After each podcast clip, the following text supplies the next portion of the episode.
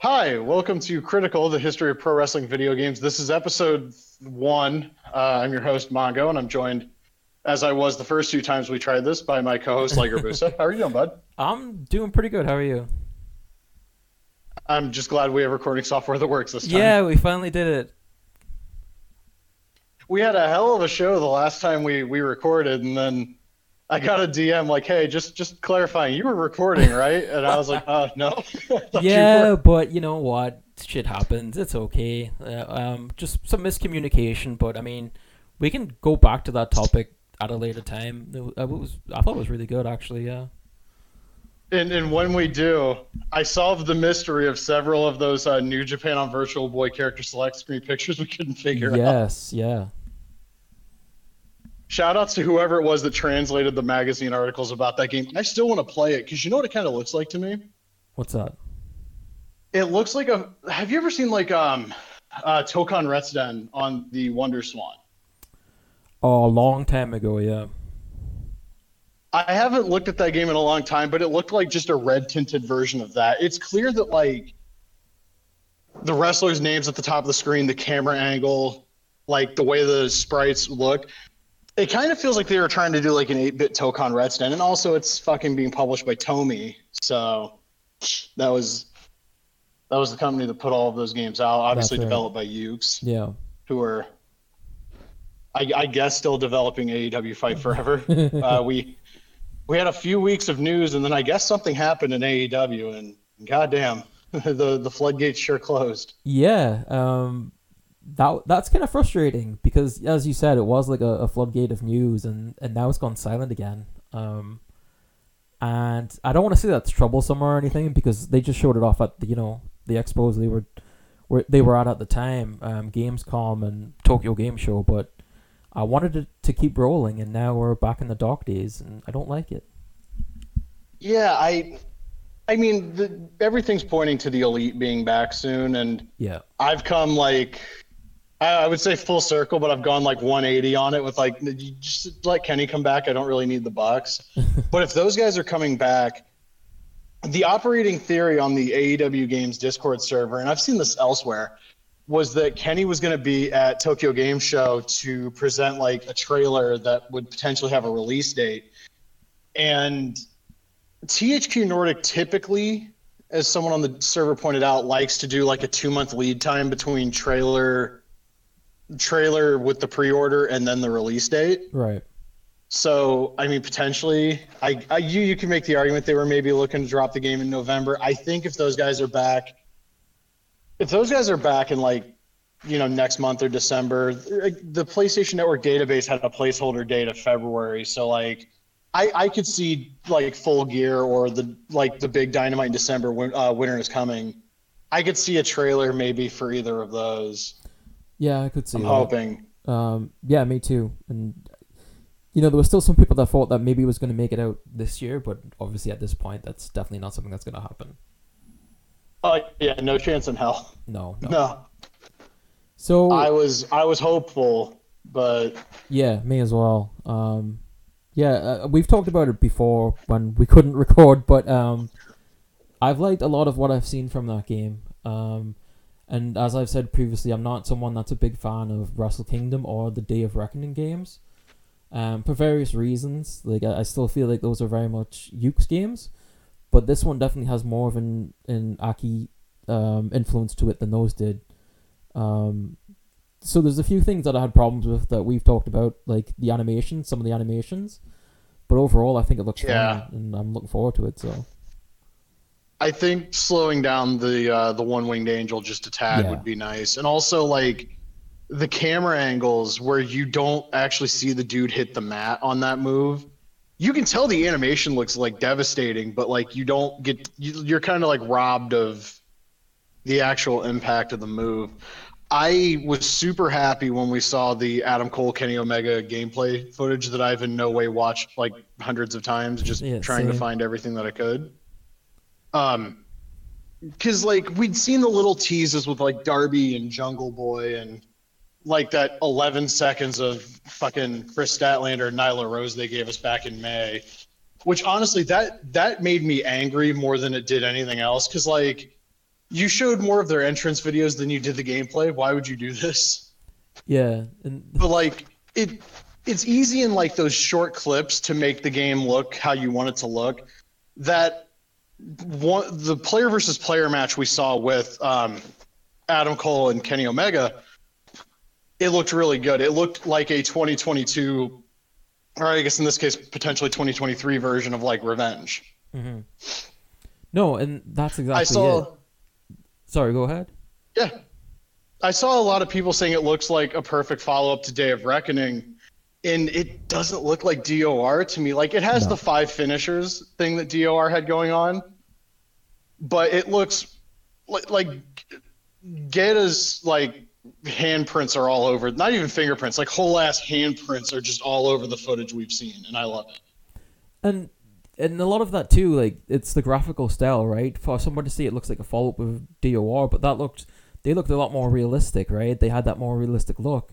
And same with Wrestle Kingdom as but this is more of a cartoony approach, which, you know, Yeah. gives you an Anaki Anaki um reference, I suppose you could say. In my heart, this I, I want this engine to get used for like a spiritual successor to VPW. Yeah. Oh, that would be But I mean, if all we get is a spiritual successor to Revenge, I mean, I'm not going to complain too hard. Can you imagine if they like did some like tomfoolery like KOC style and you had like a a New Japan game and an AEW game and you could somehow merge the games into two one? That would be sweet. Yeah. I've I've also seen people floating the idea of just like licensing New Japan to do DLC for the AEW game and Yeah. I'll take it. But my the thing with that is I would want like the New Japan rings and stuff like that, like they did for Fire Pro. So like if you're gonna put New Japan Yeah, wrestlers, well- I want I want New Japan rings and arenas too. That was one of the things I saw floated. Like you get the Forbidden Door arena and you get like the Wrestle Kingdom arena. That'd be cool, yeah. and I'm yeah. just sitting here like, okay, what about Korakuen Hall though? Exactly, yeah. Because they're Korakuen and and uh, Wrestle Kingdom Two is like the best one that's that's in a wrestling game, I think. Yeah, it looks exactly like not just how like Korakuen looked for New Japan in 2007, but like they still used that setup at Korakuen for like years after it. Granted, Yeah. the as the crowds increased, the video screen got like moved like onto the wall, Mm-hmm. but they still had the fucking video screen on the wall in like 2014, 2015. Although they did use that in the WWE games as well, like they recreated it for that too, and it didn't look as good as it did in Wrestle Kingdom. Right, because they have to do the bullshit like this, like the entrance is like here Yeah, instead of just I don't get I don't need fucking entrances in every arena. No. I don't. I don't care. no, I don't. I'll like I'll watch an entrance once, and then I don't need to see it again. That's why like the big argument about like they don't have full entrances and fight forever. Like who gives a shit? Yeah, I don't. I couldn't give a You shit. you mean to tell me you watch that canned animation every goddamn time you play a match? yeah. No, I don't need them. Yeah, no, like the coolest thing any game ever did with entrances was Legends of Wrestling 1, giving you like multiple buttons you could pu- uh, press to do taunts and like getting the game to glitch and have Jimmy Snuka like slapping hands with like fans that weren't actually there. I think like the best entrances in a wrestling game are maybe the original All Star Pro Wrestling. I mean, the Ricky Dozon entrance. Yes, but also like the regular wrestlers as well because it's very like New Japan style. Like the lights on the entranceway on on the entrance stage, like with Muta's theme song, the lights move with, with his theme, and it just it's Mm. it's got that New Japan flavor. As to where um by the time they got to All Star Pro Wrestling three, they had different promotions in the game, so everything just sort of had this generic feeling. Like it wasn't representing New Japan anymore. It was, it was representing everyone. So, and I mean, there was great entrances in three. Don't get me wrong. Like Scorpio was an all-time great entrance, but it didn't feel like a, it was uh, copying a single product. It was just like, well, here's, you know, generic entrances for the most part. I felt. You know, I got, I got to point this out. Nobody's ever ripped the All Star Pro Wrestling 3 soundtrack, and I want that fucking Vader theme song from that game just because of the intro. Do you Yeah. remember that? It was like, what did he say? Like, you can hit me harder than that. My mama hits harder than that. than that. Yeah, like he's just egging on his opponent or whatever. I And I had that. the actual song isn't even his fucking theme song either. No, it's not. It's no. like a it's an original track. Yeah. I had I had ripped that audio of, of his theme of of of him saying that, and I had it over his New Japan theme at one point. His uh, eyes Oh, of the that's world. cool. Yeah. Yeah, that's be- speaking of uh, Vader themes. Has his uh, All Japan and Noah theme ever just sounded like generic Aki music to you? A bit, yeah. Um, Like he uses Eyes of the World for a bit yeah, in All Japan, but towards the end he has the shit that just sounds like VPW2 background music. pretty much, yeah.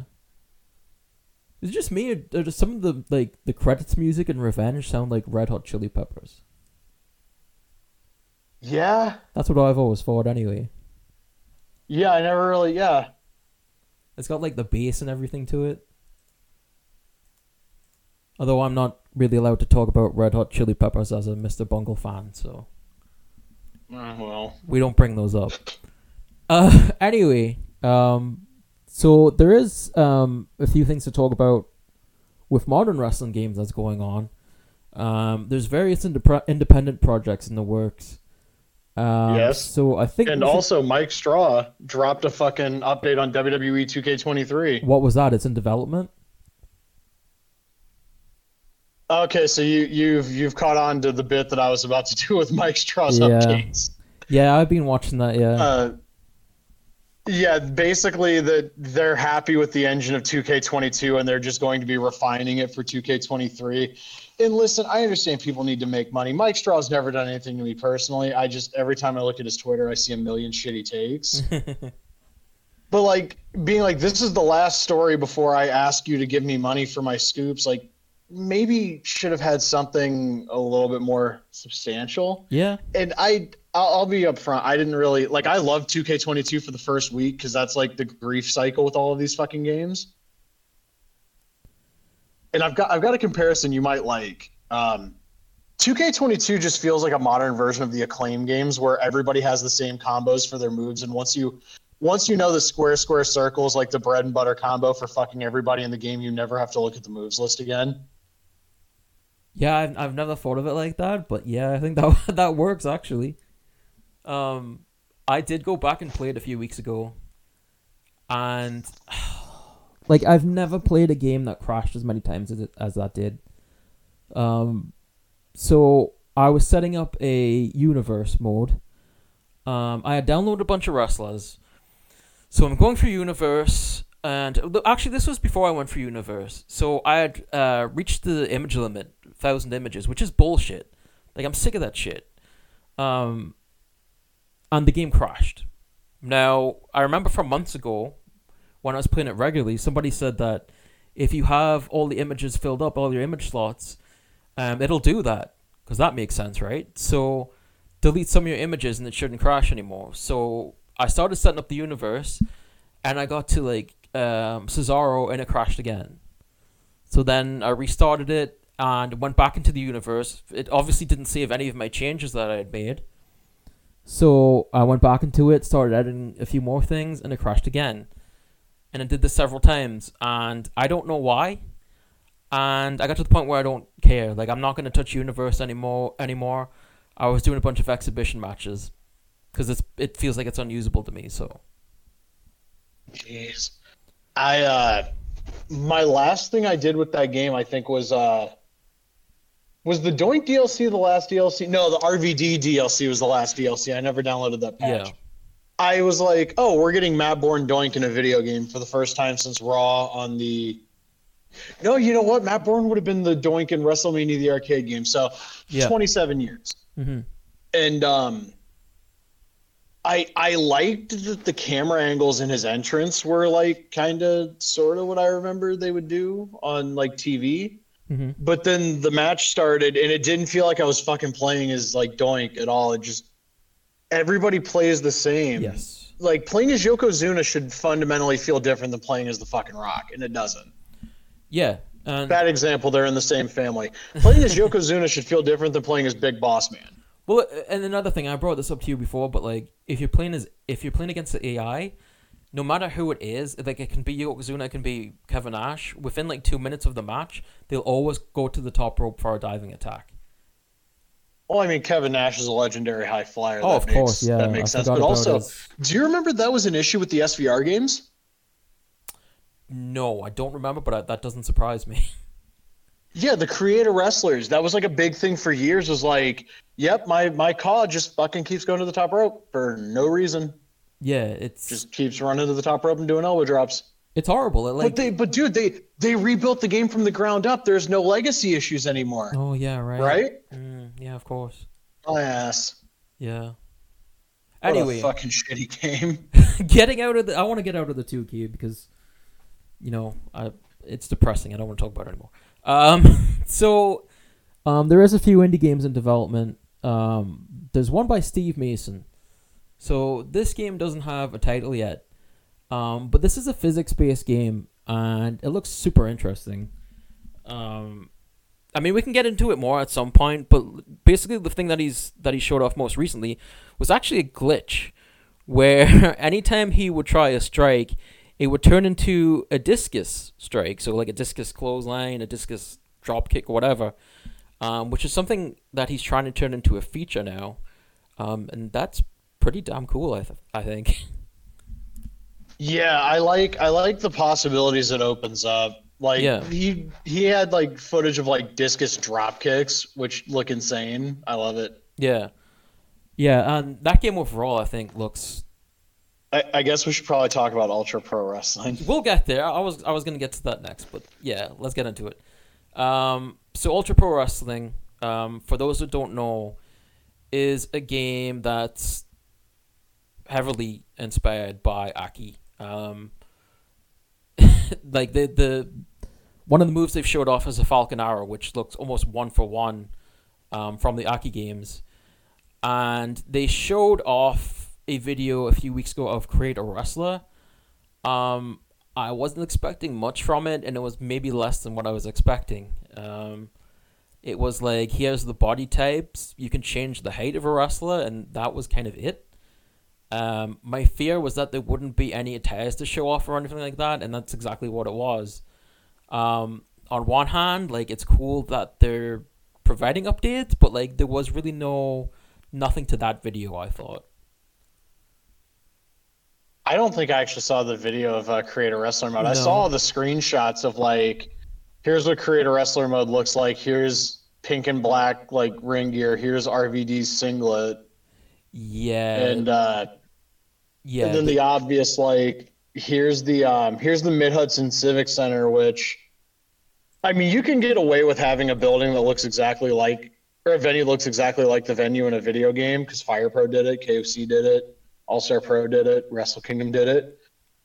But when you how do I put this? When you're posting screenshots of a menu and it's just a list of like ECW. trademarks that WWE owns the rights to with the ECW logo and the arena is clearly based on Hardcore Heaven 99 it feels like you're inviting potential like cease and desist and other legal action from WWE, Mhm. and uh, probably not the smartest idea. Maybe maybe copyright law is different. I know they're based in I think England, so maybe it is different. I don't know, but it's we've talked about this like in DMs and stuff. It feels like it's mostly done for like engagement, which okay. Um, what are you gonna do if the uh, the engagement gets you the wrong kind of attention? yeah. I love the idea of multiple Aki inspired projects popping up that like have people that understand programming. Because as our first episode that we recorded or thought we did uh, was about you know Pro Wrestling X, which is the patron saint of like I'm gonna promise you everything, and then it's been two decades. And with all due respect to Dave, you can look up Pro Wrestling X programmer. There's a Google website with the guy, and I'm not gonna say everything's true because I don't know, you don't know, we weren't involved. But there's a lot of really damning things that were said about Dave and PWX as a whole on that website, and to see that like Dave's Dave hasn't changed. Like it's still like when they take pictures, the screenshots of the signs in the crowd is still very edge lord stuff Yeah. And Like we're still plugging along. Like I can't imagine being Dave and seeing the AEW game, which is on Unreal, which means it's going to be moddable, probably fairly easily too. Um, in it's it's the gameplay you promised. It's basically a an openly moddable game, like, and it's going to be on PC. So what what um what niche does Pro Wrestling X serve at this point?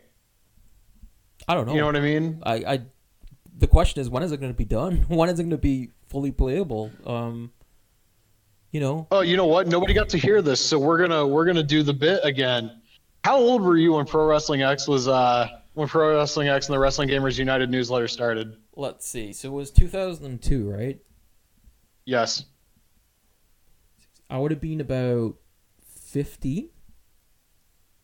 I was there was summer I turned 11. Yeah. And we still don't have those steel Road Warrior Ace still doesn't have his fucking steel book Oh. for Wrestling X. Yeah, he's never going to get that. Sorry about that, pal. Um, yeah. Shout outs to Road Warrior Ace. but I, I wish I wish Ultra Pro the best. If we get like and I dig that they're doing like the kind of cartoony graphics too. If we get a decent Aki style wrestling game on the computer that's like as freely tinkerable as that game seems to be, like that's fucking great. For what it, for what they've said too, like they want to put that on consoles as well. I'm curious like if you'll be able to do image uploading on the console version because we know that's not going to be in the AEW game. Yeah, yeah. Um, per Fightful Select, they wanted those fucking mini games in over a community creations uh, type feature. Yeah. Uh, thanks, Kenny. Um, I just wanted to say about. Listen, if if one of those mini games was like a Danhausen dance along game instead of Penta, I'd I'd forgive him for it. There should be all one where you have to save um, Larry the dog. Like you're in like a backstage. it could be like a runner game, right? Like you're in the backstage area and you're carrying Larry, and there's like objects in the way, and you have to avoid them. That'd be great. Ace Um, Steel's chasing you down the hallway. What would you bite people do? Don't do that. You know. It was Larry the dog. See, that that's the thing that I don't understand is why why Ace Steel's taken the fall for. He didn't throw the chair. He didn't bite Kenny. It was Larry. Was it though? But Ace Steel, uh, allegedly, as we are sitting here right now, we, we are we've been told several days ago that Ace Steel has lost his job because of Larry the dog. See, Unbelievable. my idea was that um, Ace Steel would. You remember Jaws from uh, 007? Yes. he would like get those teeth, and on the indie scene, he would start working as Joseph Steele. That's Good my plan lord. for Ace Steel. This is why this is why I'm not a booker for anybody. Anyway, um, for No, that's why you should be a booker. yeah, you're damn right. It should be. Um, Ultra Pro. I just wanted to say, like, um, those arenas they kind of got me hyped because, and the- part of that was because to see the ECW logos and stuff. But like, I'm a huge fan of like ramps that go to the ring apron. So to see like that and just the look of the arenas, I was like, this this rules. Um, Yeah, seeing the Hara Arena one, like that was that was like a gut punch because Hara Arena is like I'm from Western Ohio. Uh, that's like that's the big venue for like wrestling historically in my area. It's like an hour and 15 minutes away from my house. mhm. So much shit happened there. And then Memorial Day 2019, uh, I, there's probably a Wikipedia page for it. There was a massive tornado outbreak, and Hara Arena got absolutely smashed. It, Mm. my town did too. Like it was, it was brutal. But like the worst part of it was like the next morning watching the news, and like you see the damage done to Hara, and it's like there's the biggest casualty out of anything. yeah. It's that's a building that meant a lot, and it wasn't just like a wrestling venue. Like people when when it was going to close down, because I believe it, I believe it ended up closing down for a little bit. Because like the big thing there was like a, a ham radio convention every year. It's called like a hamvention, whatever the fuck. And I think it moved, and then it was like, oh well, there's no reason to use Hara, and there were all these people posting like their Hara arena memories, like. People's like fucking junior high dances were in that building. People saw like hockey games in that building. I think somebody said they saw the fucking Harlem Globetrotters there. Because like before the Nutter Center got built and before like University of Dayton Arena was like the largest venue of that type in the Dayton area, like Hara was the fucking place. Like you- if you're of a certain age, you have like a Hara Arena memory because it was just fucking like a big concert comes through Hara Arena. fucking you know Disturbed comes through in 2006. Hara Arena. Did you go to any of the ham radio conventions? No, I fucking wish I did. Unfortunately, I only went to the Ring of Honor show in April of 2012 Oh, nice. with my uncle, and uh, it was funny because my uncle had been the person that drove me to a bunch of WWE shows in Fort Wayne, and um, the one that I always look at in Fort Wayne was like Mother's Day 09. It was a SmackDown ECW joint house show, and like nobody's at the Coliseum because it's a matinee show on Mother's Day. So it's like just empty seats all over the fucking place. They don't even come back for two years, and when they come back in 2011, they run the uh, the expo center downstairs. It's like 2,000 people, and it's what Heroes and Legends runs when they do those conventions. So he was like, he was like, oh, this building sure is empty. We get to ROH in Dayton. They're not even using two thirds of the fucking venue. So we're in the back third of the venue. There's a big pipe and drape for the entrance. And I'm looking and going, oh, there ain't going to be that many people here, huh? At the end, I think I counted like 138. And my uncle, like the whole show's like, this is this is good wrestling. I just, why, why isn't there anybody here? And I'm like, it's fucking Sunday in April. People have shit to do. That was also the day of um the Brock Lesnar John Cena Extreme Rules match. Amazing match. Wrong guy won. Uh, the ROH show was headlined by Davey Richards versus Adam Cole, which is it was a great match. I will I will say that. I also saw uh, Kyle O'Reilly versus El Generico on a 20 minute draw. That match was awesome. And uh, yeah, I just I seeing Hara Arena tickled me. That's yeah, I, lo- I love that building.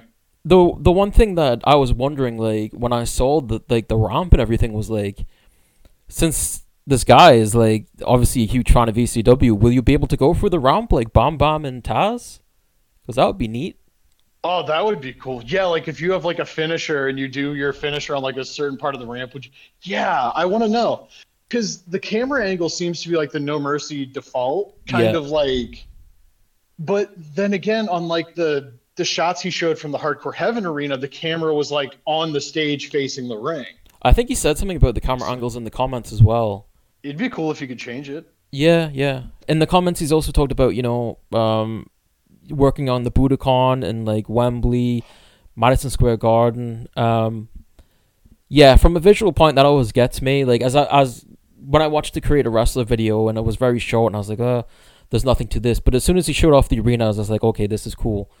That's got me interest. Um, so hopefully, you know, let's see more of the gameplay, and, and hopefully it works out in the end. The game is, I believe he said a year to two years away, but Yeah. hopefully less than that. Yeah. Well, they're also Work looking the for funding, gameplay. right? Yeah, they have a Patreon that I've not signed up to. No, me either. as of yet. I, I felt kind of burned signing up to the PWX Patreon, so it's kind of like never again. Yeah, I can understand that. Um, I think I'm in the same boat actually. Move on to the next game. So there's another game called Casual Pro Wrestling, and this one that's been in for in, in the works for a while uses like a ragdoll system. Um, they released a video last night, I believe it was. Looks pretty neat. Um, it's a wrestler performing a springboard from the crowd onto the guardrail to a wrestler that's on the top rope. Did you see this video? I saw that clip. Uh, yeah, I, I saw that clip this morning, and uh, that's neat. it is, yeah. I like everything I've seen from that game. It's a little. Maybe this is just because of um like using ragdolls. It feels a little slow. It it looks super promising. we brought this up. Well, I brought it up in the last one, but um, one of the things that really I really paid attention to was they had a wrestler in the ring doing a gorilla press to another wrestler, to three other wrestlers on the outside, and they all fell down in like a domino effect. And I thought, you know, that's really not something you can do in wrestling games because you're forced to focus on one wrestler at a time. So to have multiple wrestlers react in the same way like that is surprisingly something that feels new for a wrestling game. It's got a lot of potential for like big spots. Like I wonder if the dives will work the same. So that's one to definitely keep an eye on. Um, and the other one, um, Ultraviolent Pro Wrestling, Jackdo. Am I pronouncing that correctly? I don't know. Don't Yeah, something like that. He's a legendary No Mercy modder who has asked me on multiple occasions not to reference his No Mercy Zone username, and I will absolutely honor that here. He worked on Um, the Arkham games, didn't he? Yeah, Yeah. Ooh. I think his bio actually says ex Arkham dev. which are Um, like some of my favorite games of all time. So Oh yeah, Arkham Asylum's like my favorite superhero game, other than maybe like 2018 Spider-Man. yeah, I consider Arkham Asylum the best one of the Arkham games as well because I thought it did a really good job of like making you feel claustrophobic, as opposed to like the later games in this series when they opened it up to a city. It didn't it didn't feel as right to me. Yeah, my one my one knock on Asylum versus City is I think City has much better boss fights. Yeah, yeah, But, But- I love like the level design in Asylum is absolutely phenomenal. And uh I mean I I didn't like the Titan Joker boss at the end. I think the Clayface bullshit at the end of City was probably more fun in Mhm. my one playthrough of City. But I just the the atmosphere, the music, um, the level design, just uh, everything about Asylum worked really, except the boss fights. yeah. It's Poison Ivy, I'm looking at you. yeah, it's a fantastic game. I did like the one with um Killer Croc where you have to sort of like move slowly across the boards when he's Yeah. underneath the water. I thought it was really good. Because if you sprint, he just pops up and you're fucked. Yeah, yeah.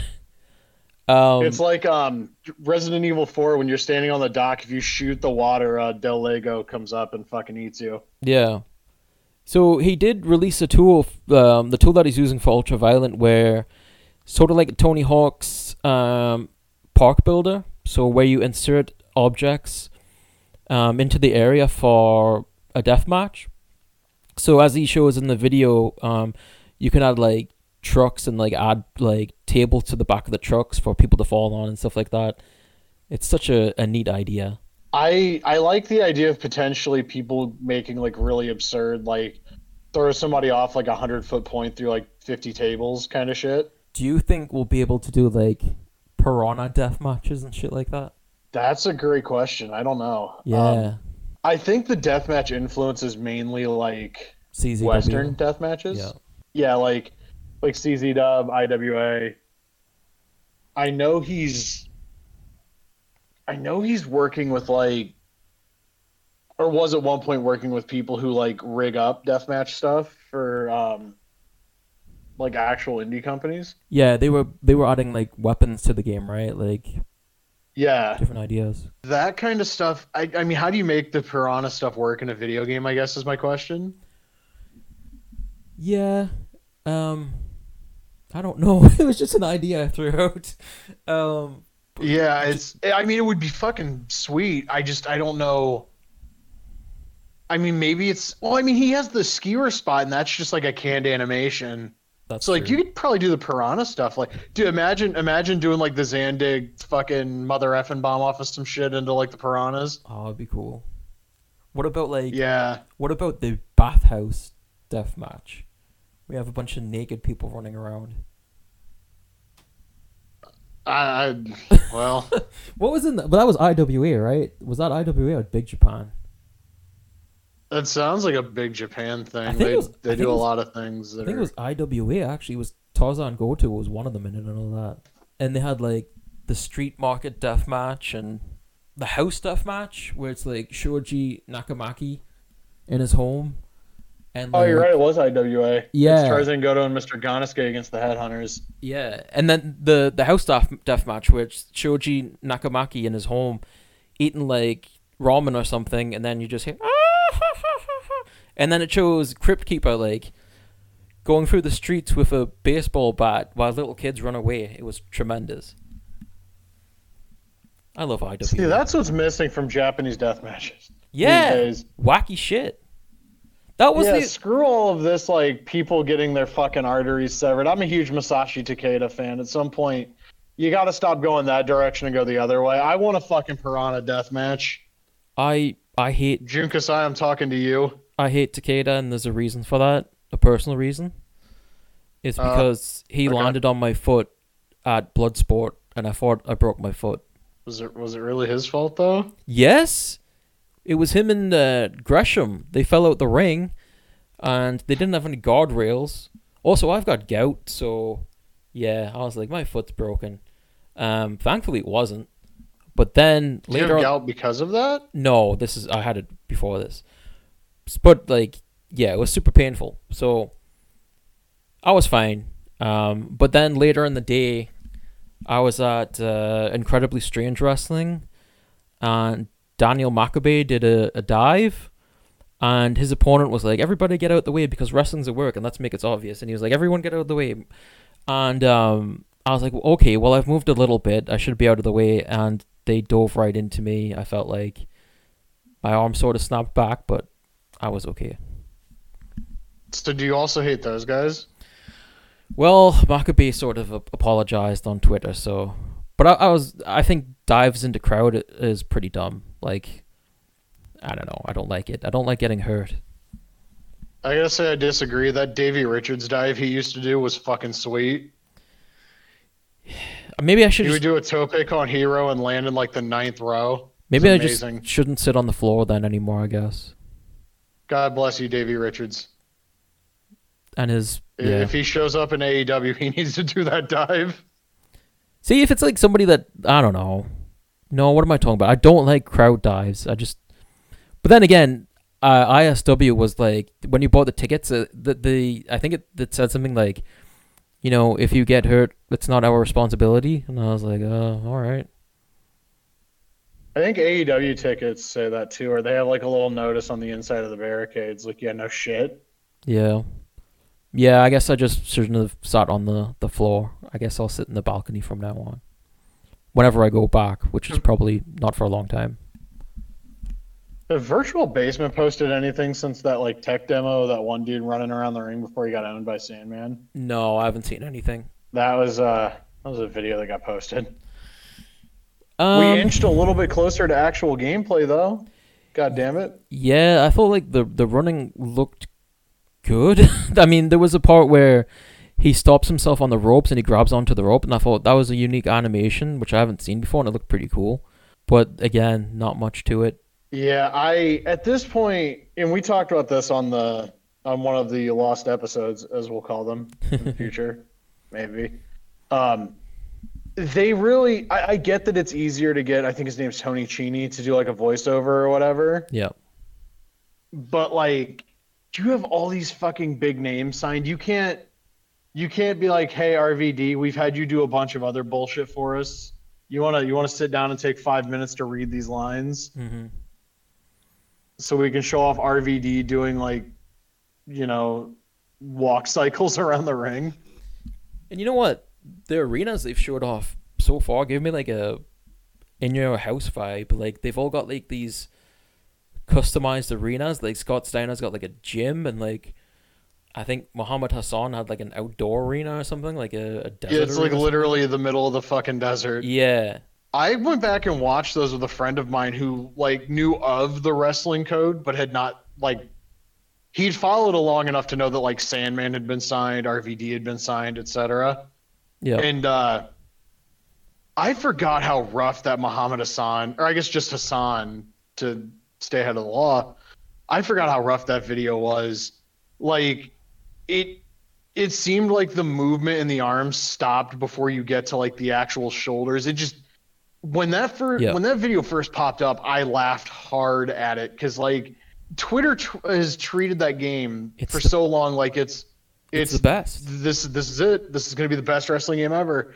And the actually that wasn't the first look. The first look was the shitty Enzo video. Yeah. But fuck that video and fuck Enzo. I don't care. The Hassan video, I was like, oh, you like the promo he cut was all right. Like he's he was a good talker even like 2005 and in 2004 in OVW too as Mark Magnus. But like watching that, I was like, how do you get like, oh, this is going to be amazing from this? This looks awful. And then at the end, they show him doing a camel clutch that's clearly the Steiner recliner. Yeah. It, it's Hassan did like the actual like sit down and fucking wrench back camel clutch. You can't you can't give him Scott Steiner shit. Come on now. Yeah. Um I mean people jump on anything though, right? Like anything new it's like this is the best thing of all time. I was like that when I was a kid. So I don't know how old people are that are responding to these videos and being like, "Oh, this is the next great wrestling game." Um yeah, it's strange. A lot of it I'm I'm convinced now. A lot of the people that talk about wrestling games now are people who only grew up with like the modern stuff. Yeah. And with all due respect, if like your frame of reference for wrestling games is like SmackDown 07 to now, I kind of don't give a shit what your opinion is. I see people telling me like SVR 08 was like a great game. SVR don't 08 remember was it. horrible. Okay, so I, I have to tell that we're, we're going to talk about Fire Pro and some other stuff. I swear to God, uh, but I'm going to keep going on tangents because that's what I do. So SmackDown 08 actually leaked onto the torrent sites like two weeks early. That game came out like the second week of November, which felt kind of like tradition at that point. And that shit was on torrent sites like October the 18th. So more than two weeks out. And I may or may not have acquired the PSP and PS2 versions and played them and was like, listen, if this is how bad like the versions they don't care about are, imagine how bad the 360 version is going to be. And it was. Um, you know what might actually be the worst version of that game though? What's up? The PS3. The PS3 version runs at 30 frames per second. I rented that version uh, when my 360 was like it, it red ring, but I still had a PS3. I rented that version. I was like, what the fuck is wrong with this? And then I was like, oh, this is that whole 60 frames versus 30 frames thing, like actually made manifest. Jesus Christ. And then 08 is literally just that game with a different roster and that shitty road to WrestleMania mode and that shitty career mode, which was the only they took out the ability to like manually assign your created wrestler stats. Yeah, you had to go through the career mode and you had to wrestle in a way that like you had to wrestle basically how you wanted your stats upgraded. So don't do a bunch of running attacks or you're gonna have your fucking Samoa Joe with like a 95 speed. Which I mean, I would give Joe 99 and everything because he's the fucking man. I definitely played it, but like, there's so many SmackDown versus Raw games that I have like no specific memory of them. I've had a hankering to play TNA Impact again. Oh no. Listen, I had a lot of fun with that game, uh, like playing Ultimate X matches with that busted ass online. I uh played that originally on the PS2 and then I bought it on PS3 like way after it came Oh out. Oh man, the 20 minute install. Oh yes. And then I remember like I was just randomly playing it and someone of my friends this was like what the hell are you doing playing this now? I was like I don't know, I've never played it on this before, so I'll give it a shot. But um yeah. I, didn't- don't think I didn't like we've we've talked about this. I don't think it's a bad game. Yeah, I I- think the moveset's a problem though. Yeah, that's that's my the gameplay's not the issue. The people that think the gameplay is bad are weirdos. It's it's perfectly fine. Was it the Aki inspired game that fucking flat earther dipshit AJ Styles promised us it would be? No. But the actual like mechanical gameplay perfectly fine. The fact that Samoa Joe and Abyss had the same moveset other than finishers is not. Especially because they they mocapped like thousands of fucking animations and like a handful of those made it into the game. Yeah. and the worst part was for like the longest time because it didn't seem like joe and aj were ever gonna fucking leave because you had no reason to think they were ever gonna leave. And uh it's like oh if i want to play a, a licensed wrestling game with samoa joe i either have to dig out the modded ps2 for koc2 and oh what a problem that is to have or I have to play the fucking TNA game where like I can play as Joe or I can play as Scott Steiner. They're fundamentally the same character. Yeah. But the gameplay not a problem at all. Like the the gameplay's fine. If we would have gotten that sequel, it probably would have been a good game. And I'll say this, even with the movesets being what they are, I still think that game's better than SmackDown 09. I mean, I really liked All Stars, so you know, if they could have made something maybe closer to an arcade experience, That's what they wanted to do. yeah.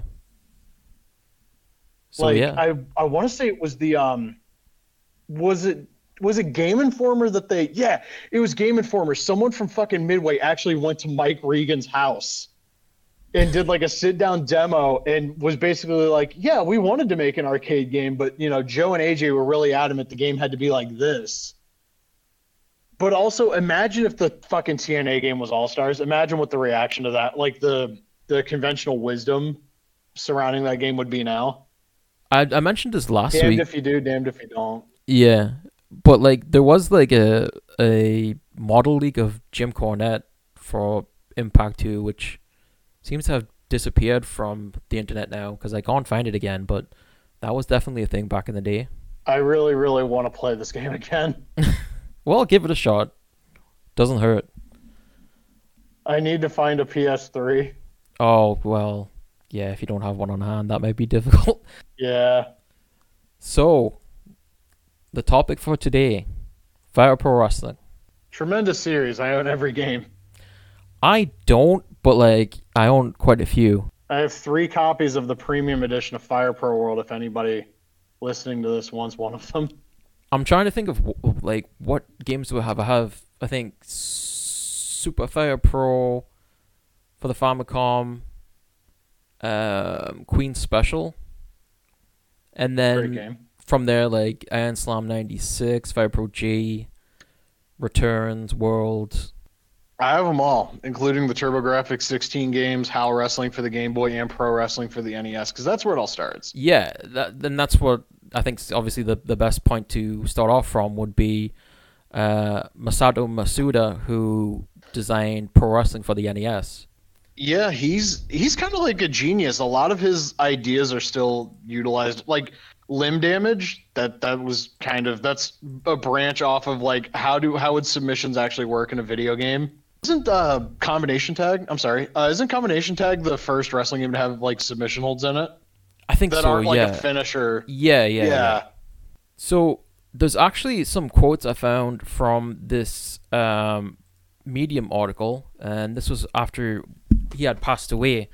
Um, there was an article written on uh, Masuda, and he commented on the original pro wrestling. And what he said was, uh, pro wrestling featured the same uh, grapple into technique gameplay as Fire Pro, but there was no timing element involved, so you could just use an auto fire controller and win every time. It was my desire to remedy this issue, which led me to the conclusion that implementing a timing mechanic was the only solution. And um, as you just mentioned regarding submissions, uh, he said people were complaining about the lack of submission holds in pro wrestling, so I wanted to make sure they were included in Fire Pro. But just including them wouldn't provide much fun, so I got to thinking, what's the point of submission holds in wrestling?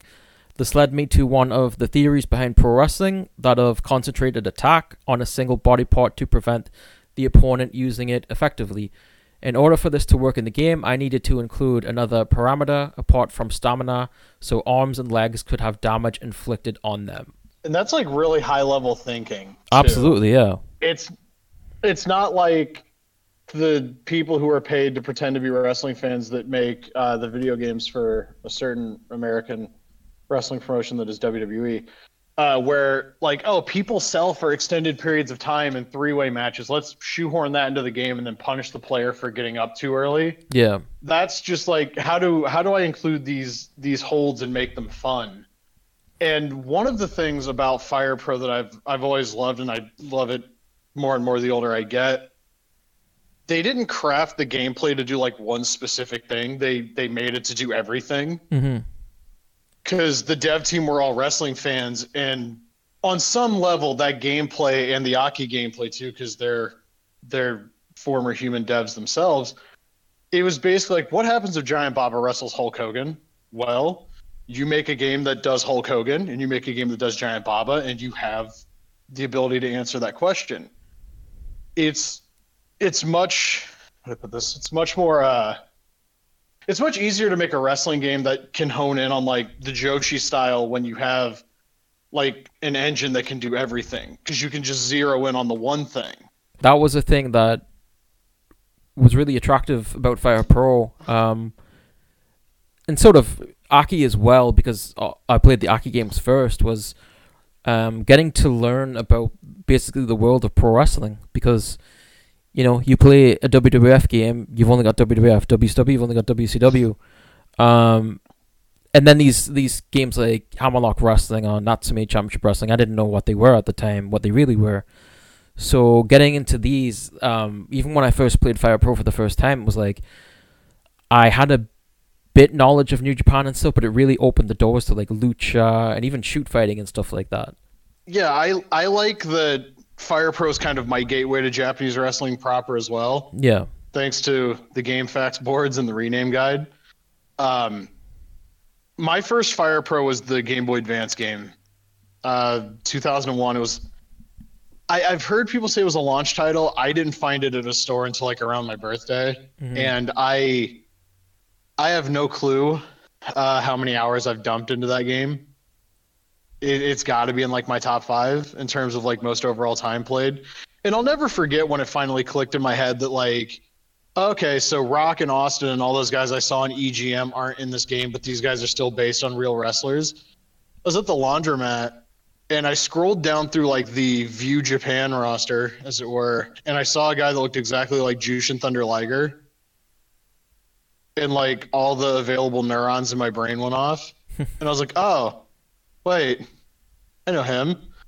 And then, like I just started scrolling down like all of the rosters, like, oh, that guy looks like Tenzan from WCW. And then I get to fucking the Noah roster, go all the way down and like fucking I run up to my mom because I find a guy named the Guardian uh, Saber. It's, it's Vader, and I'm like, hey, remember I thought none of these guys are real wrestlers? Look at this guy. And mom's like, oh, it's just Vader. So I went on, like, I went fucking on Dogpile. That was the search engine of choice for me when I was 10. And I just put, are the wrestlers in Fire Pro real wrestlers? And somehow that got me to GameFAQs with the rename guide. And I, I spent like an entire weekend just fucking going through and renaming people because it, it was I was ten. I still spent time outside. That that whole process would be like forty five minutes for me now. It was a, a literal two day endeavor for me when I was a kid. But I it took me forever to figure out the gameplay because I was too stupid to do like the the dojo mode. But once I did, oh god, I had so much fun. I used to like set up round robin tournaments with like ComSkip on, like just set up like 15, 16 guy round robin tournaments or some shit like that, and I would just like watch to see what Fire Pro would come up with. I think that's like a big part of the fun for with Fire Pro for me, especially these days, is just simming and, and seeing what happens. Yeah, I I used to not necessarily agree with like you have to sim to really get like maximum enjoyment out of Fire Pro. Hmm. But I'm I'm kind of firmly in that camp now because they give you like the super deep like AI editing, the logic. And if you understand how and, and it can be a little overwhelming, but once you finally understand how to get that shit to work like properly, for lack of a better term, Yeah. you can you can basically set anybody up to wrestle exactly like they would in real life. I never I never dared try that with King of Colosseum though. Can't read the menus very well. Also gigantic move sets, super cumbersome in that regard. Yeah, I don't with King of, I King of Colosseum. I use like I just use the default edits. I don't step out of my bounds. Let's let's put it. Let's say because yeah, I'm not I'm not getting into that stuff. But you you talked about how that was your first Fire Pro. Mine so because I'm old, um, my memory doesn't work as as well. I can't remember exactly the first time I saw Fire Pro was. So I do have a memory of using um the library computer in like 1998, maybe 1999. And there was like this web based game, this browser game, where you would choose a wrestler. Um, one was Dustin Runnels, and it was in his like Jesus getup. Um, uh and you just like go through the different pages and like build up your skills and stuff like that. But they s- used um, sprites from Super Fi- Fire Pro Wrestling X Premium, so that's one of the first times I remember seeing like Fire Pro graphics. The other time was in a magazine, and I could have sworn this was Game Fan, but I've looked at some of the the old issues on archive.org, and I cannot find this article. Or maybe I'm just remembering it wrong. Maybe it was actually Fire Pro G. I don't know. But I remember going through a magazine and they had Fire Pro it was either six man scramble or G, and in the screenshots there was uh, Bret Hart and the Steiner brothers, and I like freaked out. I was like, "What the hell is this? Like, I need to know what this is. Like, I need to play this." And uh, my mom wouldn't let me buy the magazine because probably I didn't have any money at the time. But I would like take it all around the grocery store and, and read the whole thing. And then I think when I got home, I called Microplay, which was the local video game store, and I was like, "Hey, are, are you guys getting Fire Pro Wrestling?" And there was like a there was uh, a bit of silence, and he's like, "Isn't that an import?" And I was like, "Yeah." So are you getting it in? And he's like, "We don't get in imports," and I was like, "Oh, okay, but if you do, can you like give me a call?" And it's like, "Oh, yeah." so that was the first time, the first two times anyway, that I I saw Fire Pro, and then using that that library computer, um, you know, stuff like um, Ice Master's website, um, wrestling video games. I specifically remember like a QuickTime movie of Two Cold Scorpio doing moves in Super Fire Pro uh, X Premium with Tag Team playing in the background, the song. And then I remember seeing the commercial for Fire Pro G, which is on YouTube if you haven't seen it, and it's got like these sick guitar riffs in it, and it's just the best thing. Um, so then my first actual copy of Fire Pro was going to the Rage and buying rate therage.com and buying a copy of G. Um, everyone said go with the Rage, don't go with Buy Right because they'll rip you off. So I did, and then um, got it. I put a um, spring on above the uh, the um, what do you call it? Like the uh, the sensor on my PlayStation, and I put a cheat device in the back of it, and that's how I would play um, imports on it. I still remember the first match I had, which was Shinya Hashimoto and Masahiro Chono. So I must have had some more knowledge of New Japan at that point. And yeah, that's what really started off for me. I introduced some friends to it. One of my friends, I don't think he really had much of opinion on it. The other one was like, "This game sucks," and I was like, "No, this is really good." But he could just he never got into it. So I still remember the first match I played in King of Colosseum 2. It was Samoa Joe versus Jushin Thunder Liger. Because that match had just happened in TNA, and I was really mad that Liger didn't beat Joe. and also, I realized how insane that sentence sounds. it's funny, like But uh, I don't remember my first matches in any games except for Fire Pro G. I always remember it was Hashimoto and Chono. I, you know what? That's, I think the only like match between the Musketeers I've ever played in a video game, and this is like really weird thinking about it now, is just Muto versus Chono or Muda versus Chono. Yeah. I don't think I've ever used Hashimoto to beat the fuck out of the other two. One thing I forgot to mention. today, I think. I forgot to mention this, but when I got G, I got a DexDrive, so Oh, could download edits, and that shit was crazy. I so I didn't have like a save device for the PS1. The only the only save devices I ever fucked with were the um the action replay disc with like a you got the shitty little 8 megabyte uh flash drive that wasn't good for shit. That was a big part of Fire Pro R for me. It Was like just going on Fire Pro Club and like pillaging that website for anybody's save that had if they had an edit like one motherfucker out of the 500 that you could have like I was I was taking the whole save. I I shudder to think how much of like summer 06 just died to me fucking like oh I got I got to find a save with the ROH logo. So who who are you taking from the save? I don't fucking want any body in the save. I just want the fucking logo. that was but that was in the days before workshop. Now I have like fucking 2000 guys in Fire Pro on PC and they're all Phil parents Oh yeah. conversions of people because I'm super lame and only use like the actual Fire Pro versions of guys. Workshop has like completely changed the game, obviously, and you can also I, like um, if you use like the mod pack too, you can have your own like you can add voices, so you don't have to use like the voice the default grunts and stuff in the game. I I stopped fucking with the mod stuff a long time ago. I think like the last time I used the mods, we were still on like the original like UI for the game, not like the fire and chains and shit that are currently.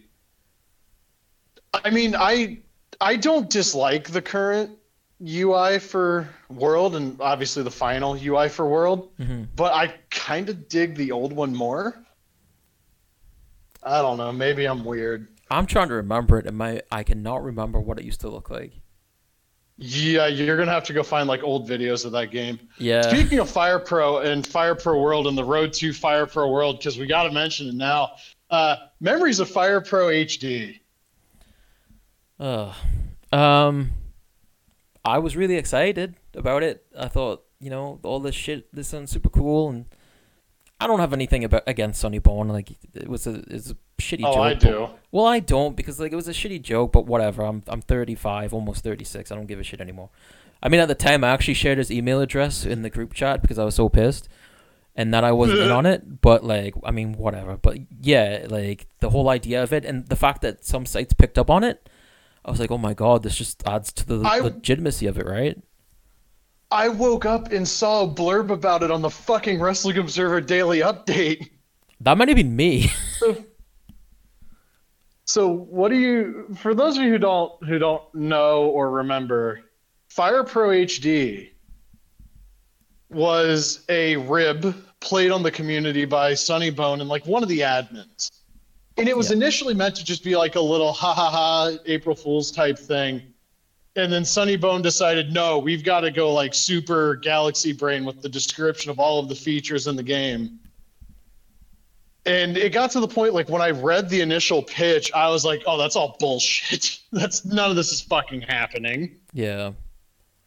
I was very One very second. gullible, so And uh, he also, this is something that's lost to history. There was some bullshit about a Wii collection of all the Super Famicom Fire Pro games. That was in the same blurb on the Observer website. again, that was probably me. you you could just submit stuff to Dave Meltzer, so I'd be like, I was probably super excited and was like, oh shit, I want everyone to know about this, so I probably submitted that. I just remember like one of my friends who never played Fire Pro was like, "Dude, did you hear about this?" And it's and it's funny because a few years later, when the the video of the two uh, K Dojo students at uh, Chiba Bluefield locking up hit, Yeah. that same friend was the one that fucking messaged it to me. it's like, dude. And I woke up and I'm like half awake, and the video loads in like 240p. And I'm like, oh, those graphics look really nice. And he's like, what? And I'm like, yeah. He's like, no, no, no, watch it in HD. And I'm like, oh fuck, I don't remember who they are now. But somebody like outed like who the two of them were. Yeah, And I was like, oh, that's that's neat. And there was like so much anxiety. I remember going into World's announcement where it was like, what's it going to be? What system's it going to be on? Is it going to be Japan only? And like the the first trailer dropped and it, like the fucking community, as Cornette would say, threw the fucking babies in the air. Everybody was happy. And, uh, and then we found out gradients weren't in the game, and the community tried to burn itself down. That was fun. oh yeah, Um, I I get it, but also at the same time, like you have everything else you've always wanted, and and there's that one thing that ruins it for you. Okay, sure. Um, the New Japan collaboration was crazy because it's the first time they'd done anything licensed with like a like a men's promotion. There was a what is there three Joshi games? There's the PC Engine CD one, uh, Queen Special, and uh, Dream Slam. yeah, yep. Am I am I missing one? I think that's it. I could be missing one as well, but I, I that sounds about right to me. I have to look at the Wikipedia. And then obviously, obviously we got Stardom. There was a DDT DLC found, like markers for files found in the game, and then a patch dropped and those mysteriously vanished. I don't Uh, good remember hearing that. I guess. Yeah, that was on Critical Club. Uh, somebody found like markers for like a DDT DLC. I say good riddance, but if it would have gotten me like an official licensed Jun Akiyama, that would have been cool. Yeah. Um, I I loved Fire Pro World. My biggest issue with it was when it launched on console. The amount of shit you got with that game for the price they were charging was not. You can't charge fifty bucks for what you're getting with that game. No, I I Like- honestly barely touched the the PS4 version since I bought it. Really. So I own. I'm gonna admit this out loud. Uh oh. I own the game digitally in English and Japanese.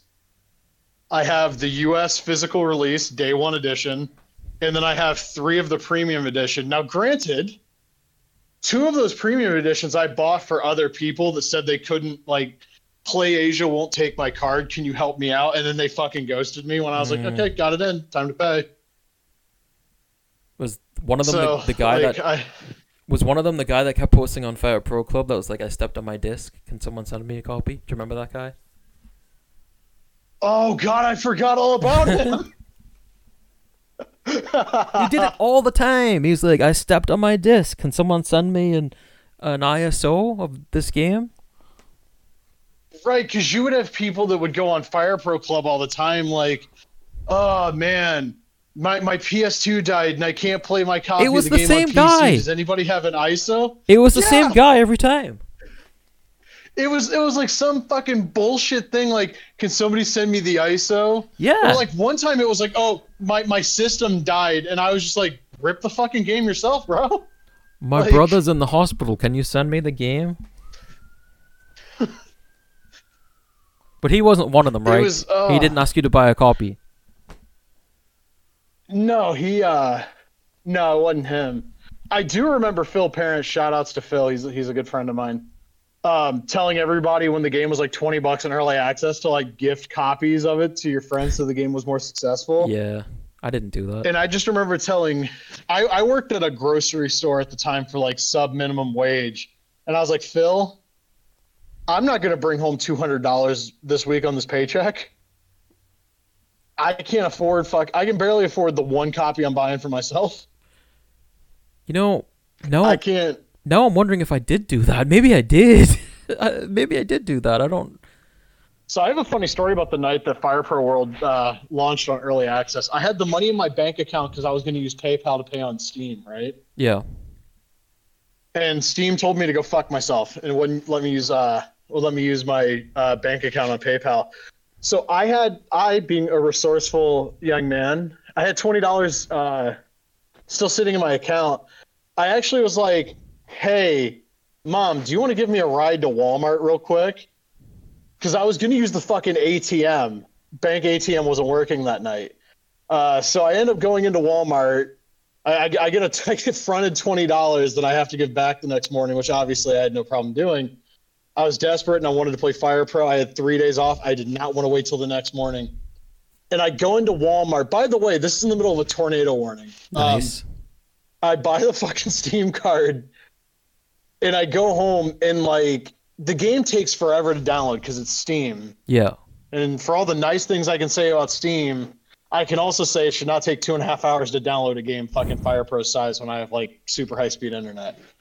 Um, and the first thing I did was I discovered how to use the workshop and I downloaded Phil Parent's Fire Pro Z, Kobashi, and Misawa because I think those were the only versions that he had up of those guys.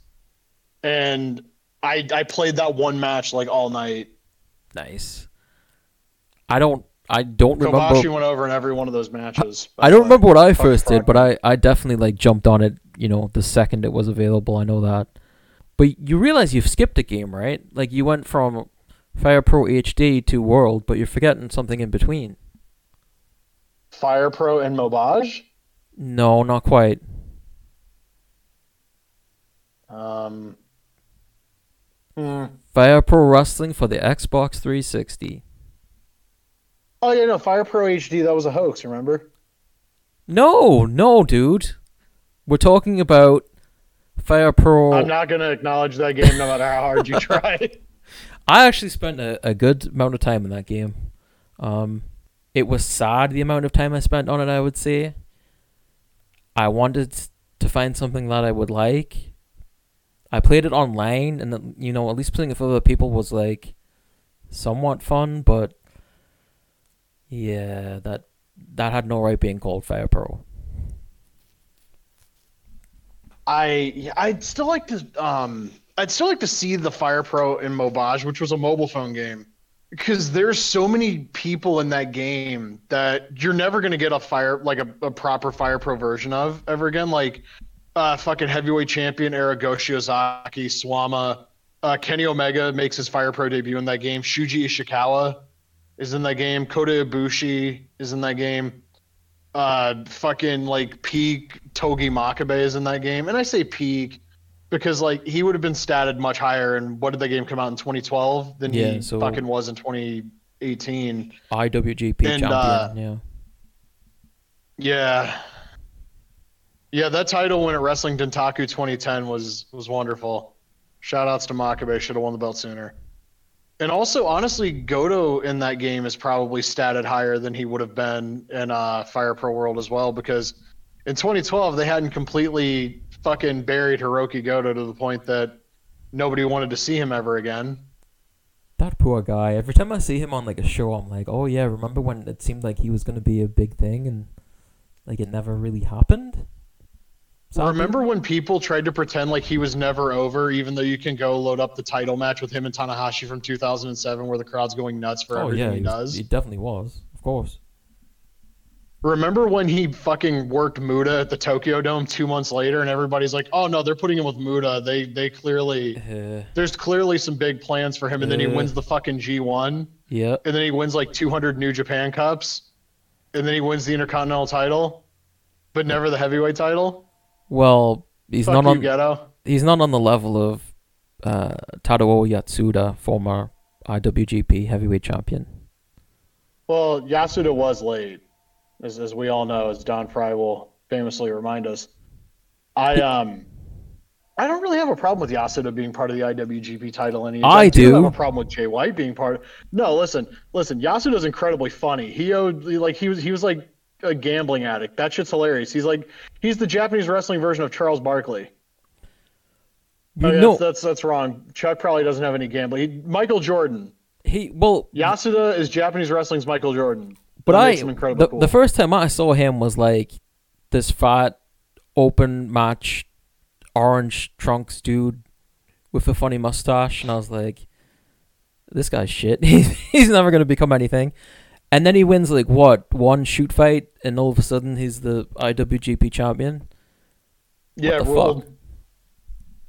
No, it didn't. He beats Nagata in that tournament final, by the way. Oh. And then um and then like a month later loses the belt to Nagata, and then Nagata goes on his like year long title reign that was absolutely tremendous. Do you remember the whole mess with like, what was it? Was it Fujita beating Kensuke Sasaki in like four minutes or something like that? Okay, so I had never seen this match. I'd only heard about it, and for a while, New Japan's video company was releasing these Blu-ray sets called IWGP Complete Box. Mm-hmm don't let the name fool you. There's tons of clip matches and matches that are just missing if they involve Brock Lesnar or Naoya Ogawa. Um, but on this set in widescreen HD, because TV Asahi has fucking like actual widescreen high def native recordings of a lot of New Japan stuff from like 03, 04, 05 that we're never going to get outside of these sets. I got to watch this match Fujita beats the fuck out of Kensuke and then puts him in a rear naked choke and just lays down on the mat. Kensuke gets choked unconscious. They count three. Kensuke gets woken up, handed the belt, and Fujita just sells like I don't give a fuck. Just leaves the ring. I don't think I'm, I'm the biggest Kazuyuki Fujita fan, huh? I don't think he was selling. I just don't think he, he he didn't give a fuck. Fujita never gives a fuck. No, and that's part of what I love about him. But also, like, I'm the biggest Kazuyuki Fujita fan anybody's ever met in their life. I've been a fan of that guy since like I first saw him. But if if I were in a position of power at that point, when he came back in 05, I wouldn't have given him the fucking belt again. No. Maybe maybe I would have let him get to the G1 final because that's all in service to Chono winning his final G1. Like, not his final, the, the last G1 that he wins. But like, having him beat Tenzan for the belt and then you do the little fuckhead three way with Brock, no. Yeah. No.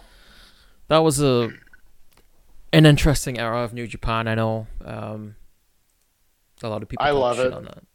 Wanted to go back to Fire Pro for a second. Um, Suda fifty one ends up joining the team, right? And I yep. think the first game he he worked on was it Super Fire Pro Wrestling two. It's either two or three. I know, I know, I know where we're going with this. It's, it's Super Fire Pro Special. Yeah. So, well, I wasn't actually going to talk about the storyline because I know that's the thing he's like most famous for. So what happens is your wrestler picks somehow during the story you either get Undertaker, Rick Rude, or Sting as your mentor. Okay. And then Ric Flair kills that motherfucker in the ring, and then you fight Ric Flair to the death and after you beat Ric Flair, your character, having lost his girlfriend or whatever, which is Akira Maeda's sister, by the way, uh, kills himself. Now take everything that I just said into totality. Take it all into consideration. Just let it marinate for a second.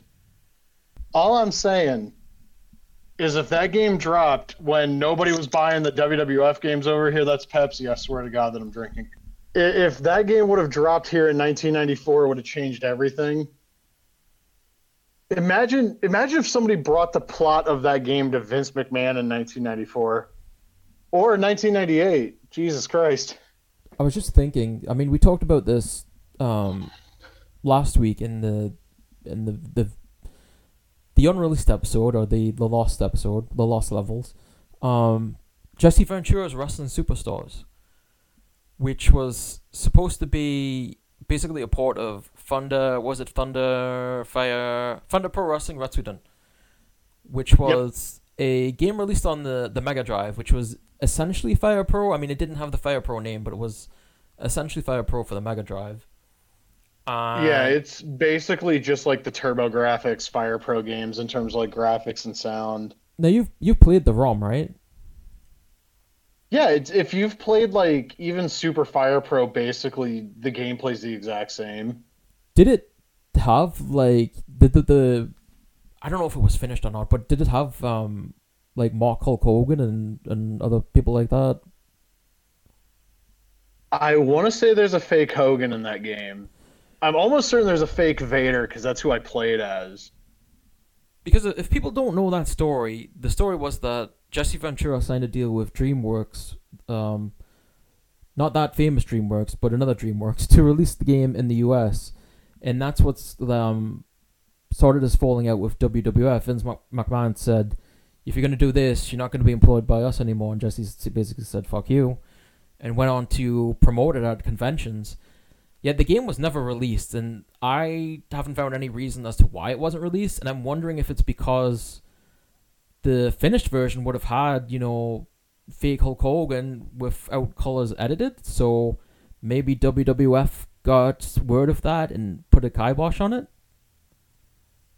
It could also be um the title was Wrestling Superstars. I'm Yes. sure I'm sure whoever held the would would the WWF have held that um that trademark since that was the name of their toy line? Would that, or would Acclaim have had that since it was LJN? And they owned LJN. It might be um, acclaim because didn't WWE edit out wrestling superstars on their banners on like twenty four seven when that was a thing? Yeah, Superstars of Wrestling. Yeah, yeah, Yeah. yeah. Because um, some dude, when they let that trademark lapse, some dude bought it in like 1991. It's why the show changes to uh, just being Superstars either in like late 91 or early 92. Okay, so yeah, that could have been a factor as well, calling it wrestling superstars. But for whatever reason, I guess we'll never really know. But that game was not released. Um, but I guess it was basically finished on that ROM there. You can find the ROM rather easily. Yeah, It's- I've I've tried to play it. Whatever reason, it, it crashes on me every time I try. What uh, Genesis emulator are you using? Uh, I don't even know. I was running it through uh, RetroArch, but maybe I should just try another one. Have you? Did you ever spend much time with uh, Fire Pro Wrestling X Premium? X Premium. Yeah, actually, I was going to mention this when we were talking about the um, the Fire Pro animations and stuff. That was a huge deal on the internet in like the late 90s and early 2000s. Yes. Yep. like people just going in and creating like they would create a wrestler and like just rip an entire freaking sprite sheet and you would see people doing like these picture perfect like Rob Van Dam five star frog splashes and you'd be like how the fuck did like what game is that and they're like oh no it's an animation I put together Yeah, and they would do like crazy using shit uh, like sprites balcony dives through tables, multiple tables, and stuff like that. It was sort of like yeah like a, a Fire Pro um, Endorphin Championship Wrestling, sort of that sort of idea where people do some wacky shit with it. that's a very good way to put it yeah Yeah. I um I remember a friend of mine over the course of like two weeks actually made me a pretty damn good uh, gif of Rhino hitting Rob Van Dam with a gore. I wish I still had it. That was uh that was fucking two decades and several computers ago. That's that's some of the stuff that I discovered too. Like again on those library computers, would be seeing animations and, and stuff like that, um, which was like holy shit, I need to play this stuff. Where can I get it? I was really disappointed when I played like X Premium and realized like a lot of the stuff that I thought was really cool that Not I saw people make animations of, like none of that shit's in the game. You, you know what? But then the- also it's like it's a game from 96, why the fuck would there be tables? Yeah, exactly. One of the things that actually blew my mind about um, Fire Pro G when I first got that was going through like all the the grunts and stuff on the game, the sound files, and you would just hear like straight up AC fucking W, and I was like, what the hell? They actually say ACW in the game. That was crazy. There's like not only, not only did they say ACW, but I'm playing a wrestling game where they swear freely. That's new.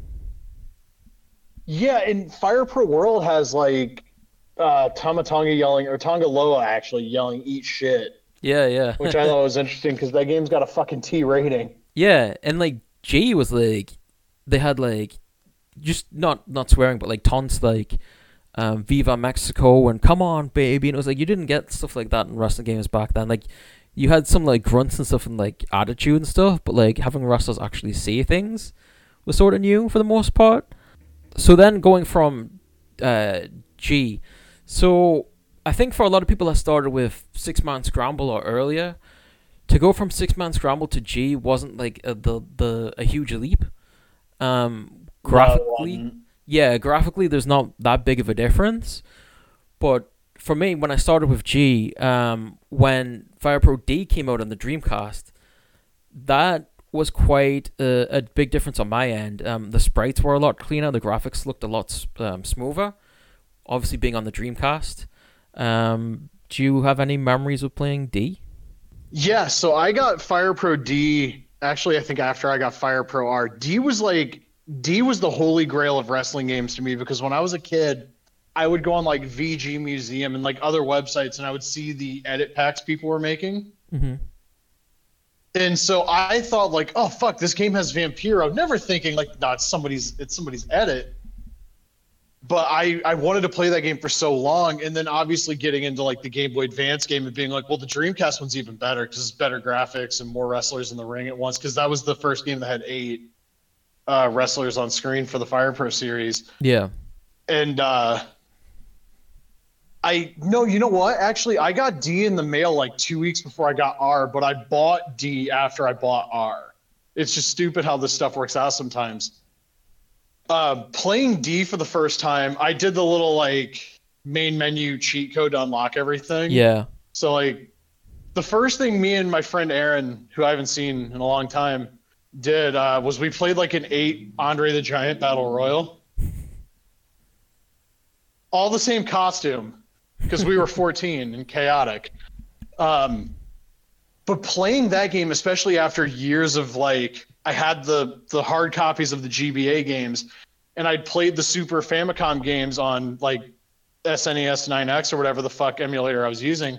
Playing D for the first time, and also after seeing all of the edit packs and like all of the like fan lore built up around how great D was, I wasn't disappointed. Like I played that game and was like, yeah, you know what? If I didn't get KOC two three weeks ago, this would be the best wrestling game I've ever played.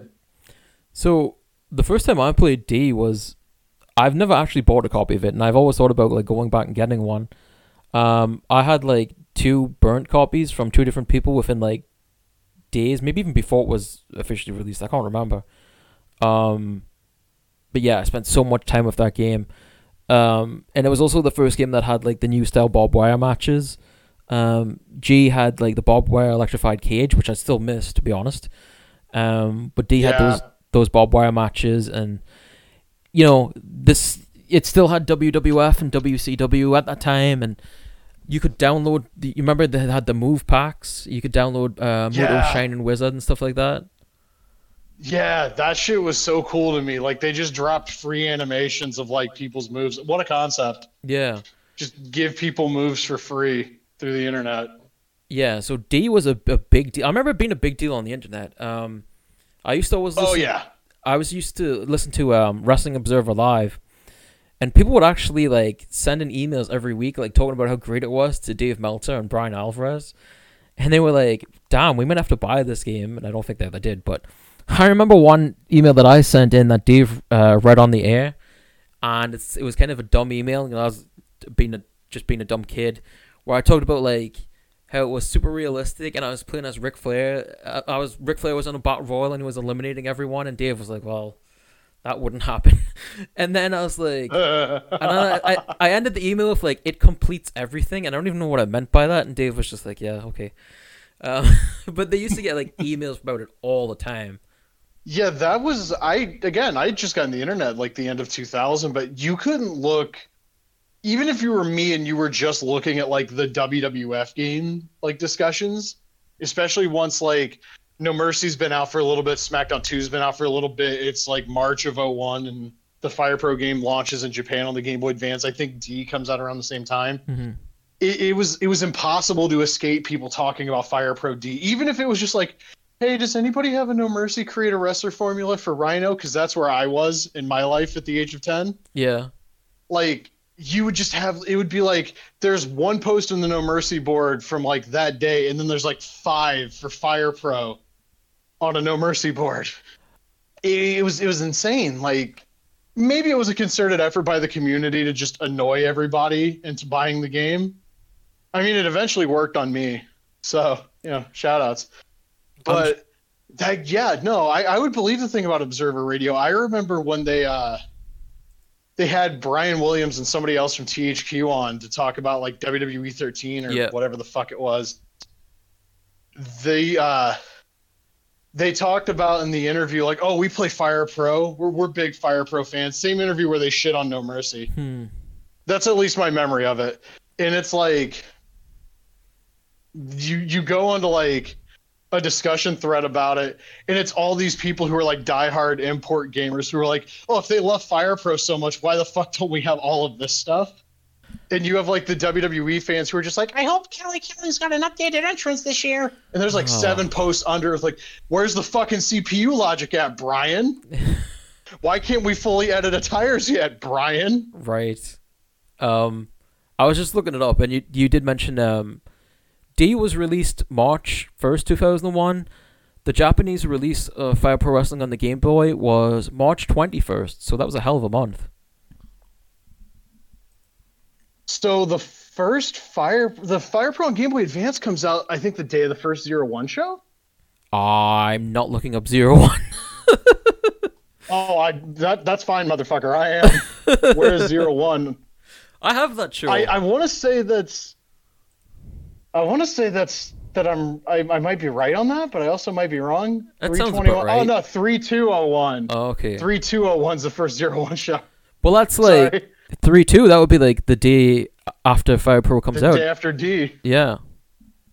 So fucking D launches. Aren't the zero one guys still on the New Japan roster in that game? I believe they are. Yeah. So this whole ass new promotion launches the day after Fire Pro D comes out, and fucking there's you gotta you gotta move a whole bunch of people around on that one.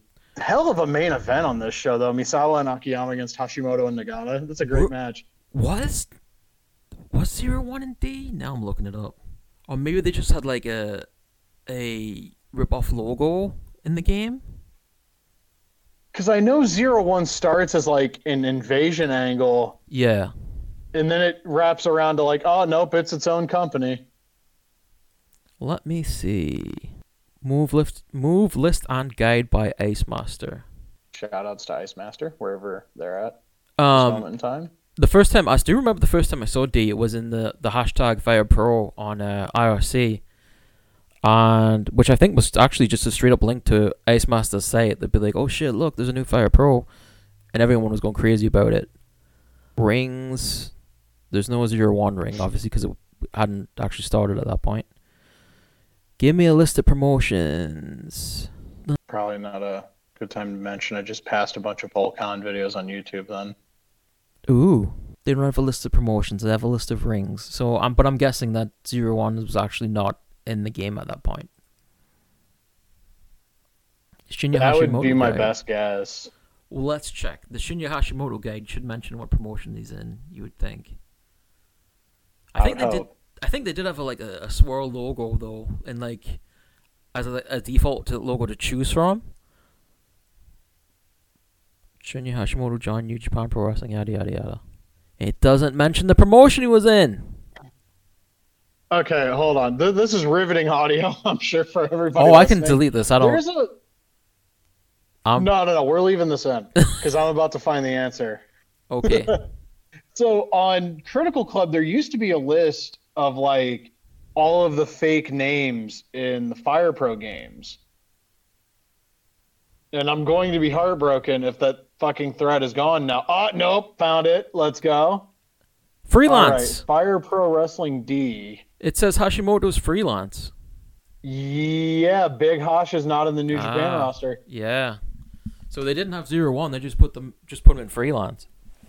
Wait, hold on. Time out, time out. Hashimoto is the fourth guy listed in freelance. So who was above him? The three above him, uh, the Great Kabuki, Huh? Takehiro Murahama, and Super Delfin.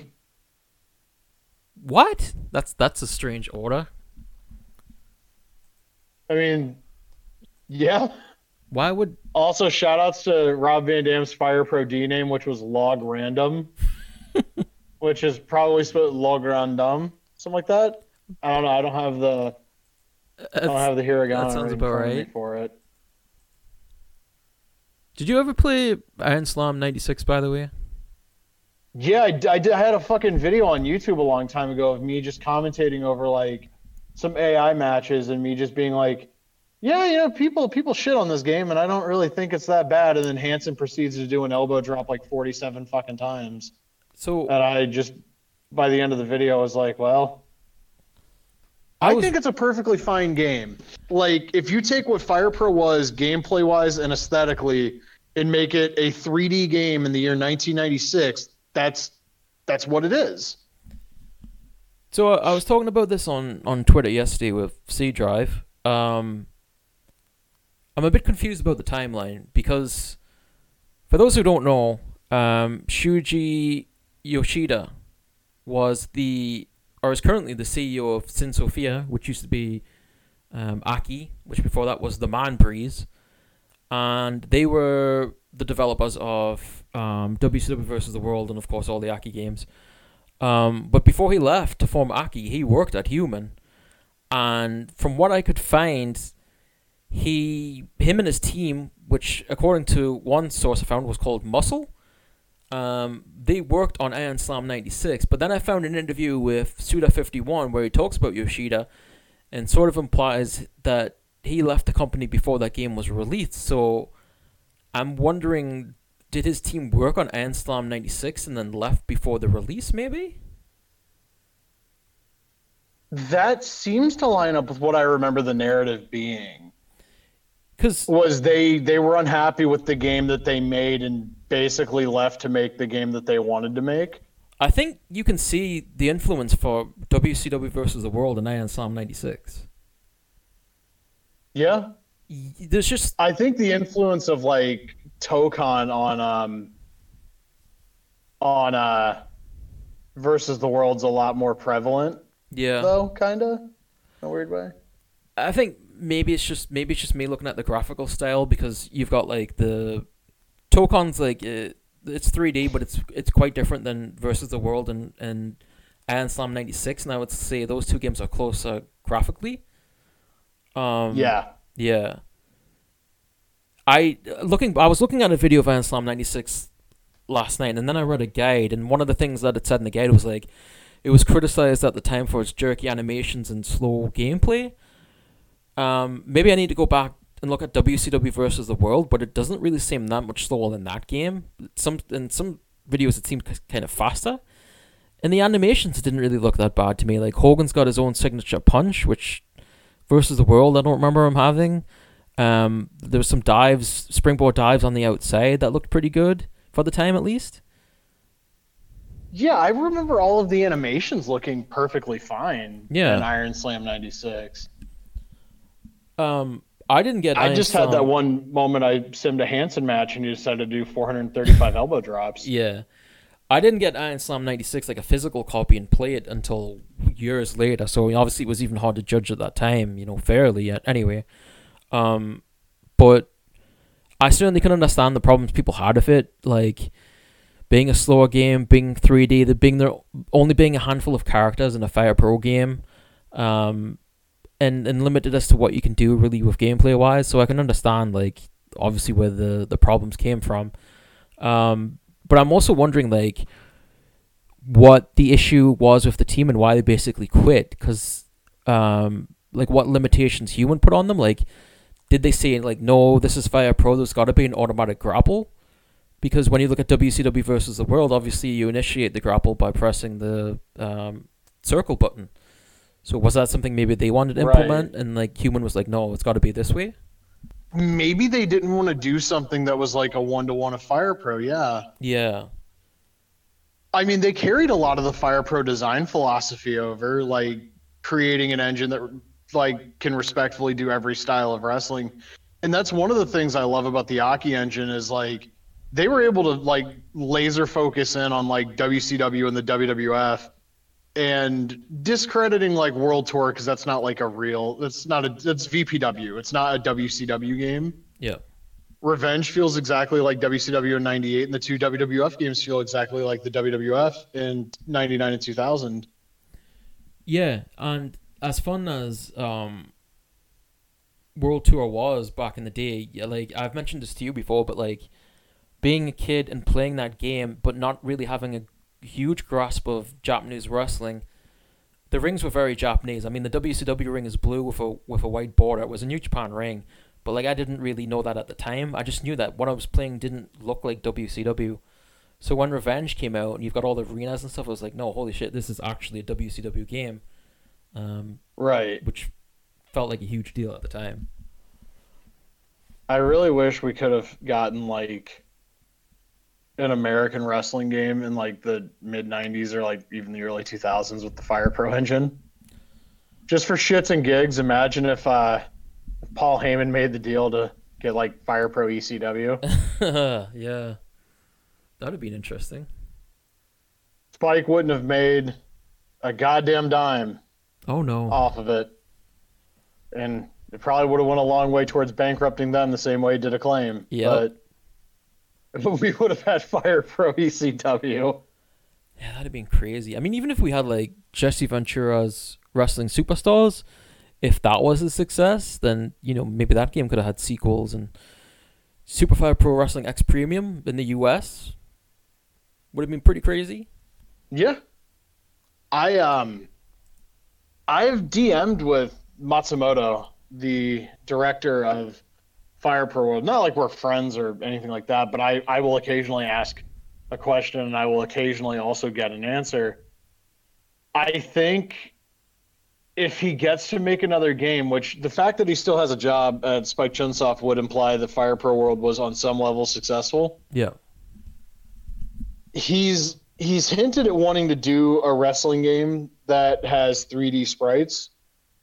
So maybe the next game will be a 2.5D Fire Pro, which I think, and I know there's going to be a lot of people that are Fire Pro diehards that are going to get mad at me for this. They should have done that with Fire Pro World. I Yeah. understand you don't get to use like the assets from fucking D and Z and R. And it's a little bit harder to do legally ambiguous faces for people when it's 3D but even if you had like cartoony character models like the AEW because nobody fucking expects realistic shit from Fire Pro, and anybody who does is a dummy, because Fire Pro's never looked realistic. It's always been like cartoony. I think if they went with the 3D models, a lot of the reception of that game from the like brain rotted dipshits that were like, well, I'm just going to buy 2K19, it would have been a lot less. And also, it would have been easier to sell the game at $50. Because a sprite based wrestling game that has 39 wrestlers from a company that only a small hardcore minority of wrestling fans have heard of that's insane. Like charging 50 bucks for that if it was like 2.5d and the graphics look nice you might have had a few people jump on. Yeah. and that's kind of like my biggest thing with world was like the content for what you were paying. Like i didn't i didn't get shit out of that fighting road that they did i thought it was terrible Yeah. even if they would have included fire promoter fire promoter as we got it was horrible they literally could have lifted management of the ring and it would have been significantly better than what we got but they didn't I mean, yeah. which Management of Ring that was that was on uh, Re- Returns, right? As well. uh that was just like matchmaker mode the Okay. one on the specific mode I'm talking about is the Game Boy Advance. Yeah. uh, Final Fire Pro mode. Yeah, I couldn't remember what it was called exactly on returns, but I mean, even that had like cool ideas. Like if you were to put like, a um, like the BWO together and stuff, like it would be referenced in the game itself. Like, was it? I see. I'm saying BWO, but I mean Kaientai DX. Um, if you put them together and like a card, it would be referenced. It'd be like, hey, this stable's getting back together. That was really cool stuff that they they did that. You couldn't use edits in the one in returns though, right? No, you couldn't. That's right. That's I remember that being like a big thing people hated about the one in returns. The one in Final Fire Pro to me is still to this day the best GM mode type thing we are ever going to get in a wrestling game. Yeah. It does the interpromotional stuff really well, like where you can set up a card against a promotion or like borrow talent or lend your talent out. The negotiation process to sign people in that game is very quick. It is painless. It is fun. Um, it is not the kick in the balls that Fire Pro Worlds GM mode or uh, Fire Promoter is. hmm It is not the. Have have have you messed around with 2K22's GM mode? I'm sorry to keep shitting on 2K22, but they just made it incredibly easy for me. I did. I mean, there's. I didn't think there was much to it at all, really. I've I've heard they've patched like mid card titles and tag titles in, which gee, you would have fucking thought they would have had that from the beginning. Yep. But like, you have to book every card the same in that GM mode. hmm Four star match in the opener, four star match in the main event. Don't book anything you give a shit about in the middle of the card, or else you'll get penalized for. it. Yeah, it tells you that. Yeah. Um, yeah, it, it literally spells it out. Like, start the show off hot, send them home happy. That's WWE in a nutshell. Fire Promoter didn't really have, like, Fire Promoter didn't even have the management of the ring thing where it's like, or maybe it did. I just never got it to come up where, like, oh, this wrestler is hot, book them in the main event. You would have shit like that, like, almost every month in management of the ring where it's like, these two wrestlers have an issue, book them towards the top of the card, and you would get a bonus for it yeah. or like fucking Rickson Gracie wants to come in and get victimized by Cro Cop. Yeah, sure. Let, let Rickson Gracie come in and get knocked out by Cro Cop, who I had as like my top star in WCW, because why wouldn't I?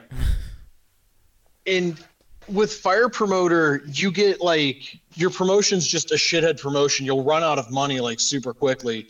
You can only try to sign one person per month. So if you don't get somebody, congrats, you've got to present a show with fucking six wrestlers. I hate that shit. The whole point of a management mode is to step into like a promotion and run that motherfucker.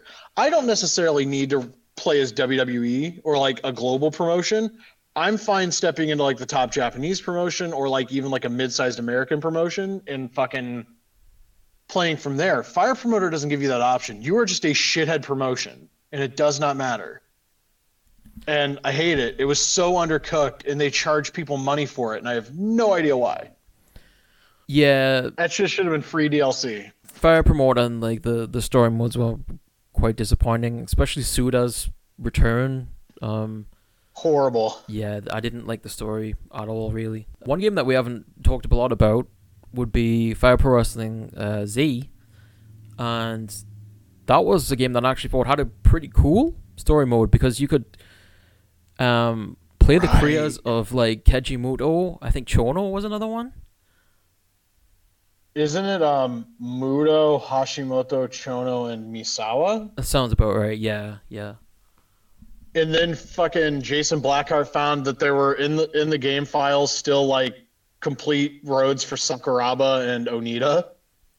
Was that where like what one? What where did Sakuraba Junior come from? We'll have that talk uh, off off screen. Oh, okay. Uh, but uh,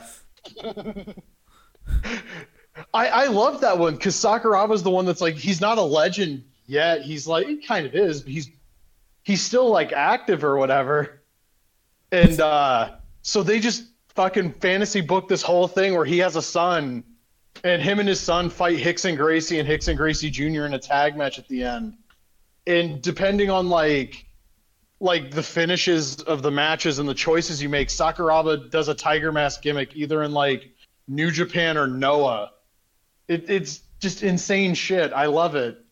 Yeah. Why like- did that have to get cut? I don't know, but I love that uh that that stuff in Z. Like playing as Muto and like eventually goes to the US and like you play as Mutai and you wrestle Flair and stuff like that and that shit was that's better than I thought that was like more fun than you know WWE does these showcase modes where you play the career of people and I thought just the way that it was done Fire Pro Z was a, a lot more interesting and more accurate too.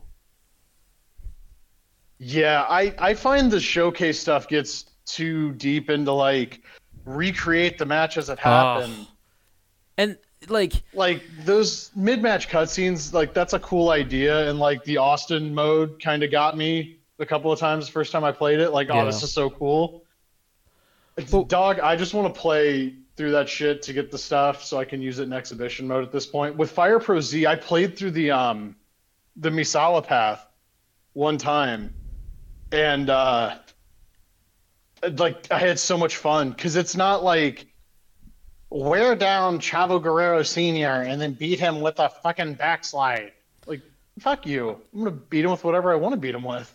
And the the AI in the WWE game, especially 2K22, it will like you'll do something and then it'll be like, okay, now do a um weak grapple or whatever, like a, a weak strike. But it'll automatically like up the AI. So if the next move you try to do is a weak strike, it'll reverse it and it'll do that a few times before it actually lets you do it because it sort of it basically knows it's the next thing that you're supposed to do on your list. So it's like, well, we're just gonna make things a little bit harder for you, but it's not making it any more fun. Did you play through the showcase in 2K22? Yeah. Yeah, I, I'm a big fan of Bradshaw as a wrestler. I said a lot of things about Bradshaw that I did not mean when I was playing that match with him and Ray at Judgment Day 06. I think for me it was, Holy it was the Kane match that drove me crazy. You know what? I didn't even get far enough to play the Kane match. He doesn't even have slow chemical, right? He'd already No, changed he the theme by that point. Yeah, I don't have any desire to unlock that version of Glenn Jacobs then. Um, you know I was supposed to have leg on it, right? Yeah, yeah. Somebody fucking found like the text for like the goals and shit for that match. Not even just the menu image we've all seen. Yeah. Crazy. That's uh that's a big like what could have been. Like imagine imagine a WWE game where you can play as Jushin Thunder Liger and it's you know, it's an entertaining game for like 14 minutes. Enough time to get like what two matches and I could, I could have played Liger versus Bret and Liger versus um I could have played Liger versus Bret a second time. yeah, there you go. I wonder if they ever thought about having like Psicosis and Juventud in that game as well.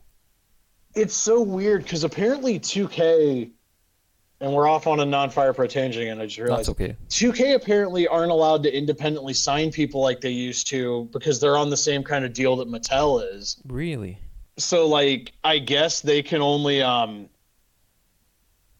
like whoever's currently under a Legends deal is who they've got, which is probably why we got Matt Borne Doink Yeah. as uh, DLC this go around. So whoever they've got is who they can use, which means like no Kurt Angle because he didn't have a Legends deal until just recently. And uh, can somebody explain to me why the fuck there was no uh, Randy Orton Rey Mysterio match from 06? Especially when like in my faction now they've got those models in there. Do they really have a 2000s Randy Orton in my faction? They well, it's not. It's got like I mean, it's got like his current face, but they've got like a younger Randy Orton with less tattoos, and they've got like a debut Rey Mysterio with the red attire now.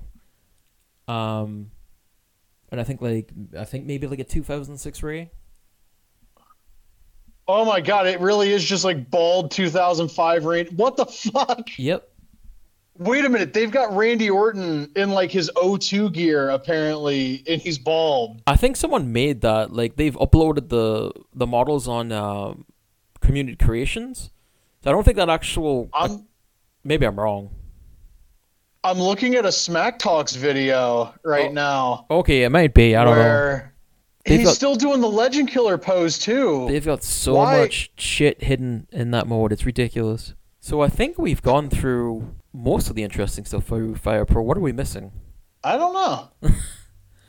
I think we've well, Hal wrestling for the Game Boy.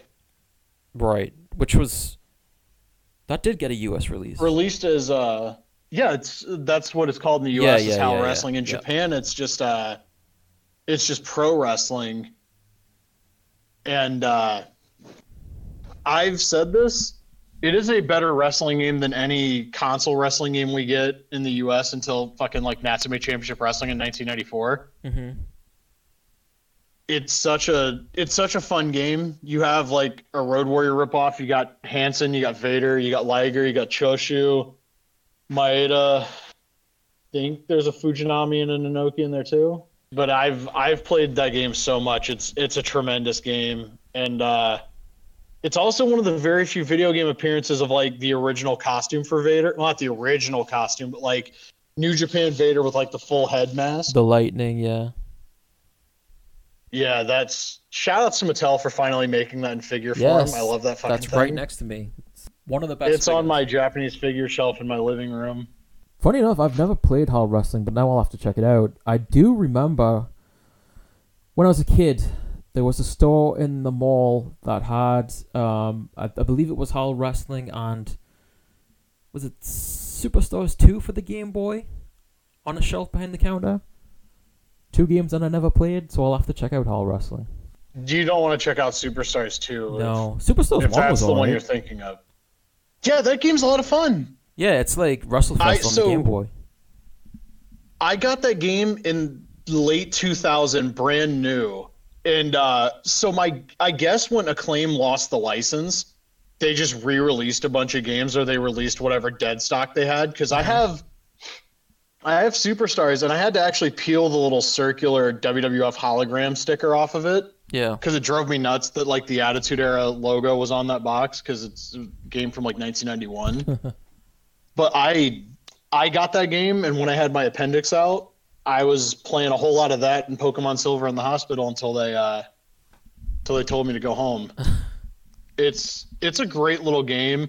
And also for like 1991 era WWF, if you if you told most people to pick five wrestlers, those are probably the five wrestlers they're going to pick: Warrior, Hogan, Savage, DiBiase, and Perfect. Yeah, yeah. No, I remember Wow, playing you it. can get but I don't know where because I, I we didn't have that game for the Game Boy, so I don't know where I played it at. well if you wanted to uh, correct the issue of having never played Superstars 2. Currently on eBay, there are a couple complete in box copies. One of which is ninety nine ninety nine. No, I'm not paying that for it. I'm too cheap. And I don't think I'd like it anyway. It's got a steel cage match. No. It's got the Mountie. Well, now you're talking. Once you add Jacques Rougeau to a game, I'm there. It's got Sid. It's got Sid Justice too, which is probably actually the the biggest draw of it is just hearing the eight bit version of the Sid theme. Well, I could hear the 16. Why was that such a big uh, deal? Why was Why, it? why were those theme songs such a big deal? Like we're gonna waste all this card space on this audio that like you're only gonna discover if you sit on the fucking select screen for five seconds. That's true, but like as a kid, that was the coolest shit, right? Like I used to blare the Crush theme to annoy the shit out of my cousins. I used to like, yeah, when I would play like Royal Rumble and Raw, like I'd, I'd constantly just play the themes. I I literally when I was super little, like four years old, I would just play the Crush theme and stand up on the couch and do like the little Crush hand motion. He wasn't on TV anymore at this point. he was fucking long gone. And I'm just like, yeah, Crush. God, He's one of my favorite wrestlers of all time. I don't care who knows it. his promos when he joined the NWO. I mean, his promos. Actually, no. What am I talking about? His promos in the the Nation of Domination are absolutely horrible. Like Oh, he was not a good talker. his idea of like insulting someone would be like calling someone a wussy. or No. a pencil neck geek. Yeah, yeah. Great song, by the way. He fucking he fucking ruled. I don't care. He had a good match with Bret Hart one time. Um, he was so like did Henry Godwinn.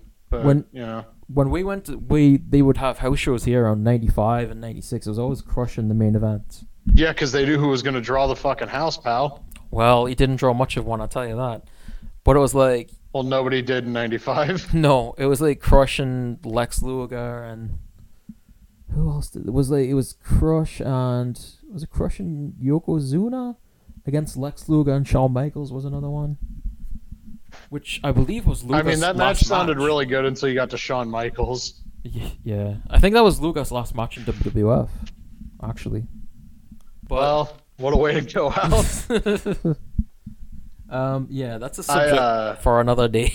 yeah, we're we're gonna do a whole podcast dedicated to Crush and his appearances and what is he in? He's in two WWF games, right? He's in no three. He's in both versions of Royal Rumble. He's in Rage in the Cage, and he's a Game Gear exclusive for WWF Raw. Oh, don't remind me of that because I have that and it's shit and I don't like it. Um, I, I have that. I I had my mom buy me a Game Gear with that in fourth grade. well, So I this told is like early 02. I told you the the story of of what happened with me was they put the advertisement for Raw on the back of the magazines and they made the Game Gear version look the same as the Super Nintendo. So I was like, "Whoa, I've got a Game Gear. Like this will be like having Raw just playing on my Game Gear." And my parents got it for me for my birthday, and I was like, "What the hell is this?" And my mom was like, "Do you like it?" I'm like, "Huh, yeah," but I couldn't tell what was going on. The the sprites were so small; it was terrible. If the sprites were a little bit bigger, that game would have been perfectly fine. Yeah. The Game Gear version, I mean, the Game Boy version is. Oh, rough. that one's rough because it doesn't have Crush. You know the game that I think when I was a really young kid was like you needed to play everything wrestling and you and you liked everything even if it was bad. I think the game that broke my spirit was um, King of the Ring on Nintendo because Oh God, damn! I-. I had played um uh WrestleMania Challenge at my cousin's birthday party and I liked that game. And then I sort of skipped. Me too. I sort of skipped Steel Cage Challenge, but then I played King of the Ring thinking, oh well, this is a new WF WWF game. I rented it, and I took it home. And I was a kid. I was just like, I don't like this. Like, I there's nothing I like about it. It broke my spirit.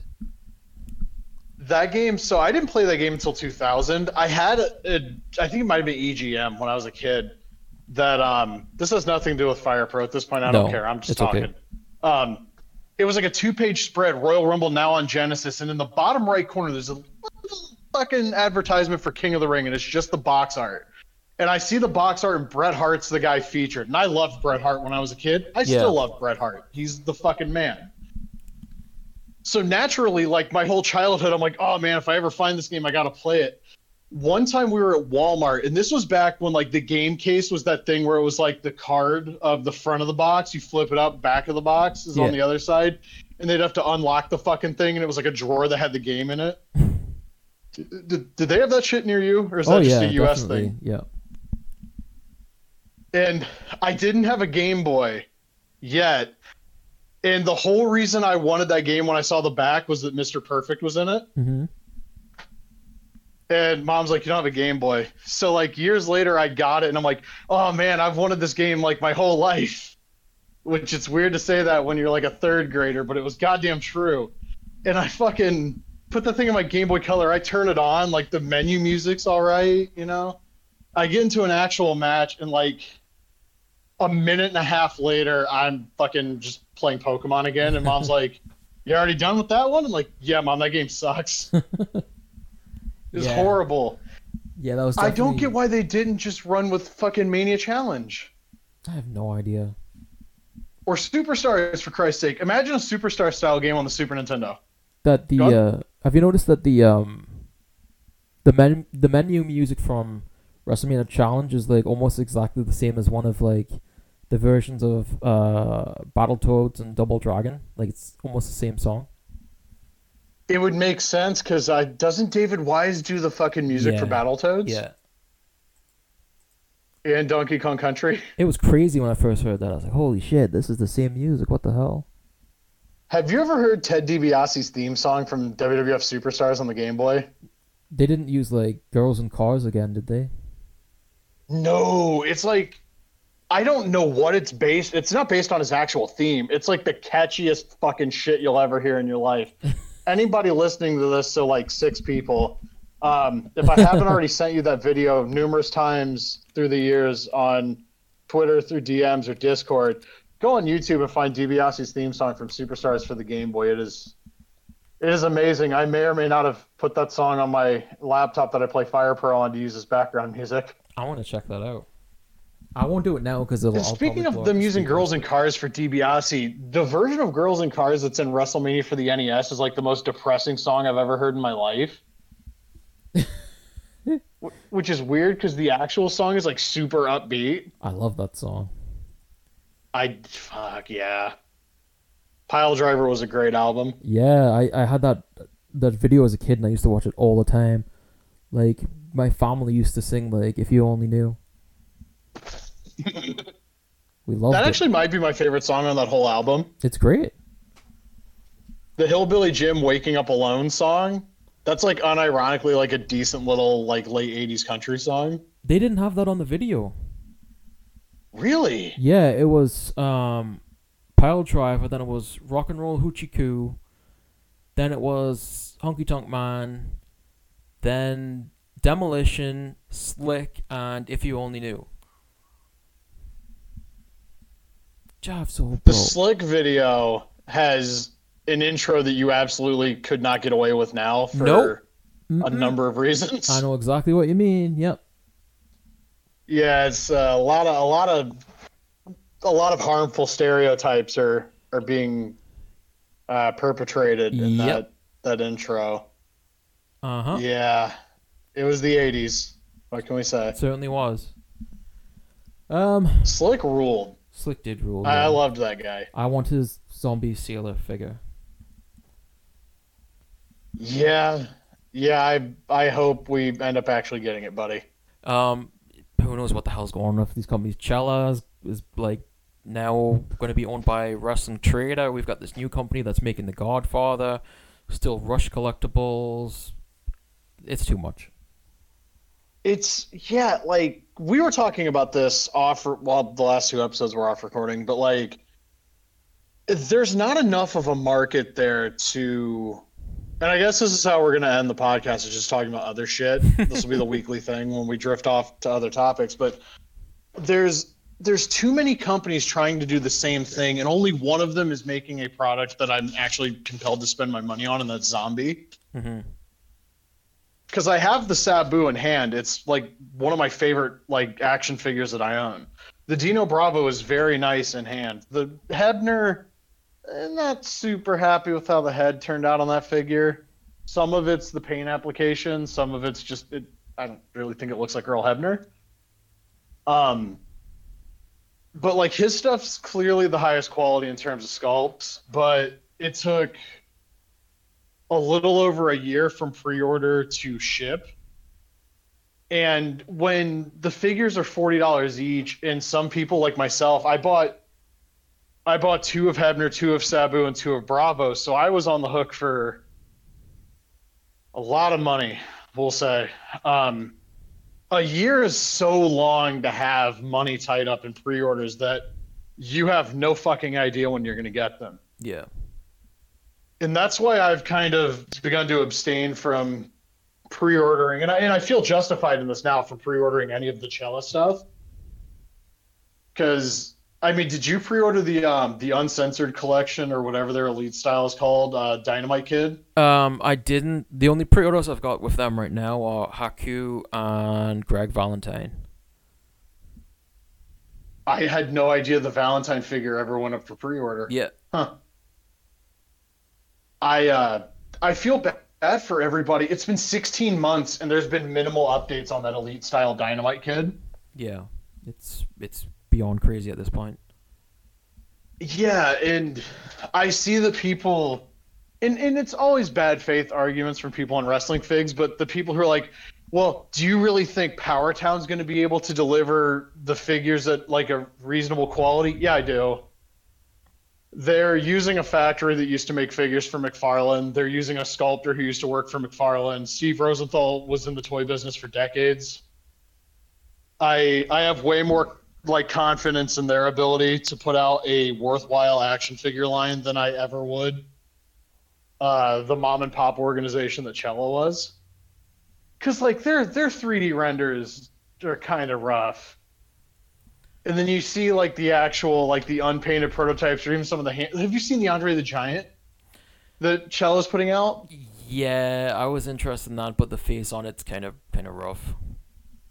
Yeah, it's I don't know why so many people have an issue with sculpting or even drawing Andre the Giant's face. He's not just like a really big human being. Like he has, pardon the expression, he has like freakish figures. Like the acromegaly really did make him look like completely different from other human beings. Like his facial structure and shit's completely different than like yours or mine. And it feels like whenever anybody makes an Andre figure, I mean, Zombies looks like Andre. That's like dead on. But like the overwhelming majority, it's like, oh, he was just a really big guy. Give him a really big head. Super Seven ones didn't look very very good either. I thought. Oh god, I have the IWE one, which I bought just for the novelty of saying I own an IWE Andre the Giant figure. It's not good. I the Super Seven. I had such high hopes for those uh, figures, like all the wrestling ones. They were not the majors because I don't care about them, or the Good Brothers because I don't care about them. Yeah. But the New Japan stuff and the Andre the Giant stuff, I was so excited for. And I like my New Japan figures for the most part, but those Andre figures are like infuriating for the price that they're charging. Like you're charging like fifty dollars, and you like, oh, we're gonna include the beer can with every fucking figure. Okay, well, how about like one head sculpt that actually looks like the guy? Yeah. Can we get, can we get one? I've noticed with a lot of the Super Seven stuff that's based on like actual human beings and not like cartoons or whatever, they very seldom nail the likeness. They're not doing Suzuki, right? It's Storm Collectibles, is that right? Yeah, and we don't know what's happening with the Storm Collectibles Suzuki since they signed the exclusive deal with Big Bad. Mm, that's right. I forgot about that.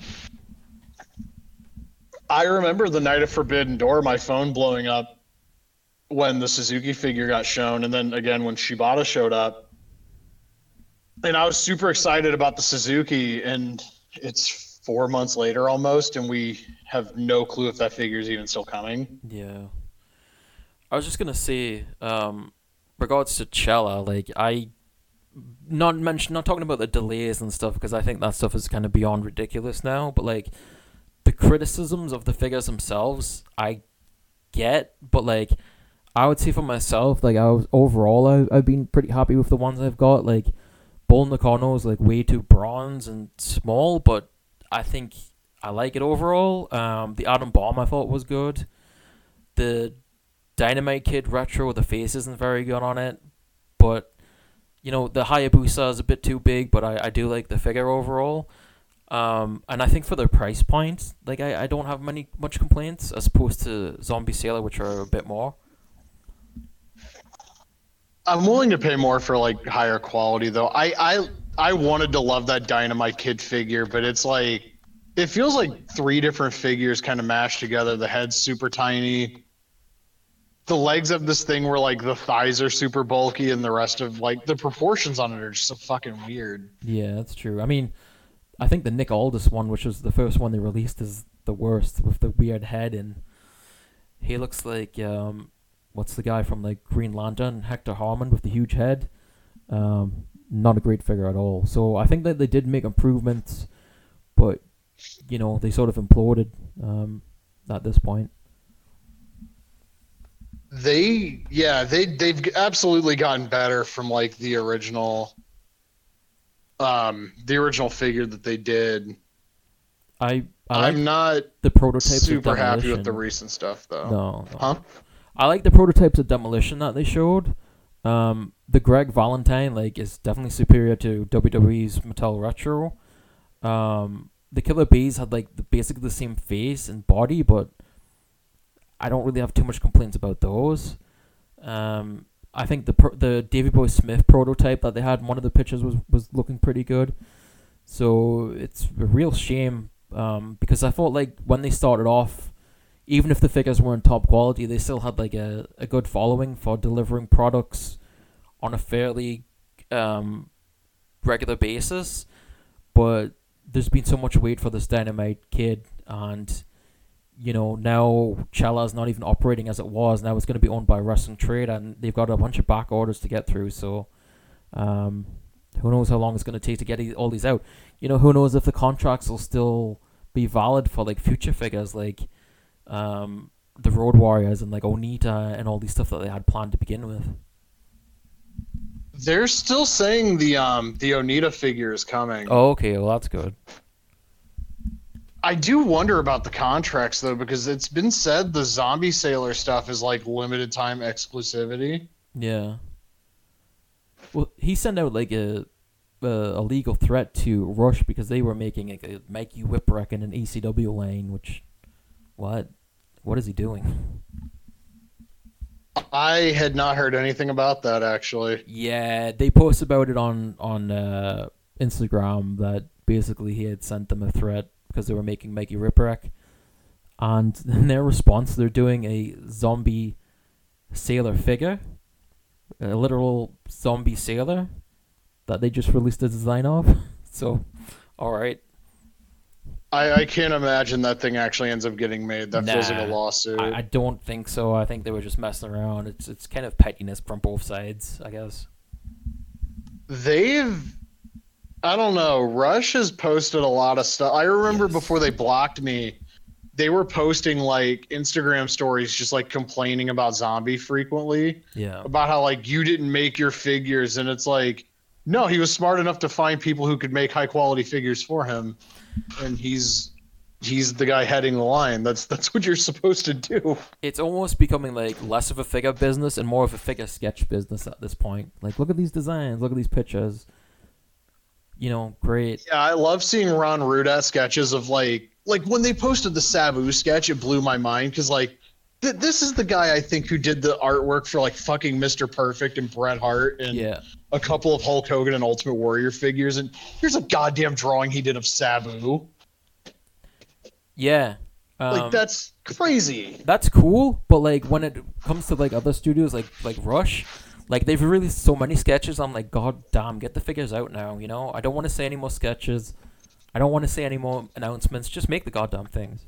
I really want to support the ECW style line that they're doing, but So they've do given me no reason to outside of Simon Diamond.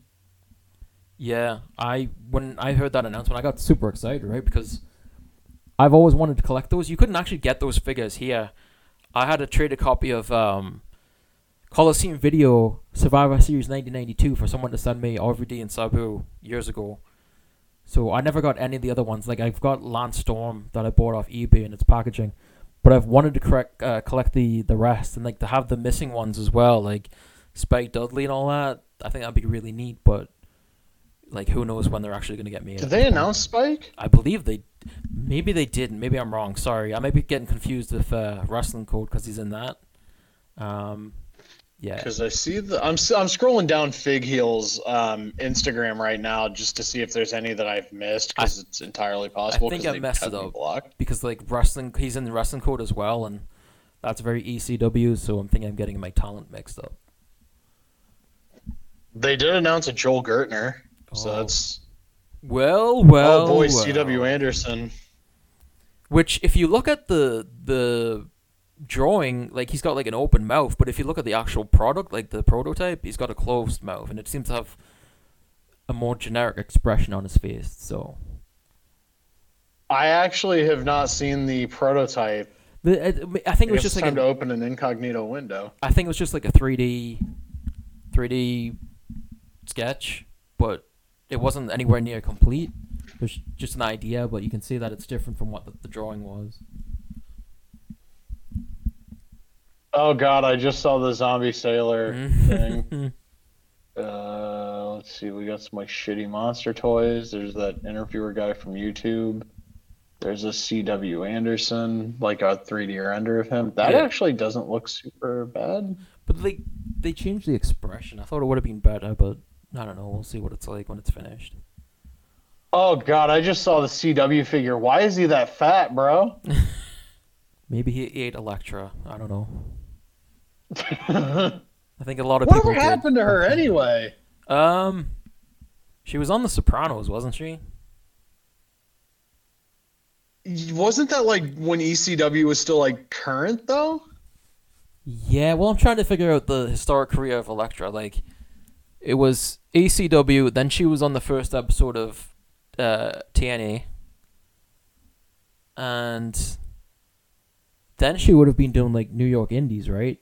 Like In theory. New York Championship Wrestling and stuff like that. And then she was on One Night Stand in the crowd. And that was it. Right. And she didn't look anything like Elektra looked either. No, not at all. Speaking of uh, Cella Toys, Uncensored Dynamite Kid is completed and undergoing final packaging stage before shipping from factory. We anticipate this to ship within the next three weeks. When did they release that update? Uh, Wrestling Trader released that update about two hours ago. Oh, okay. I didn't say that.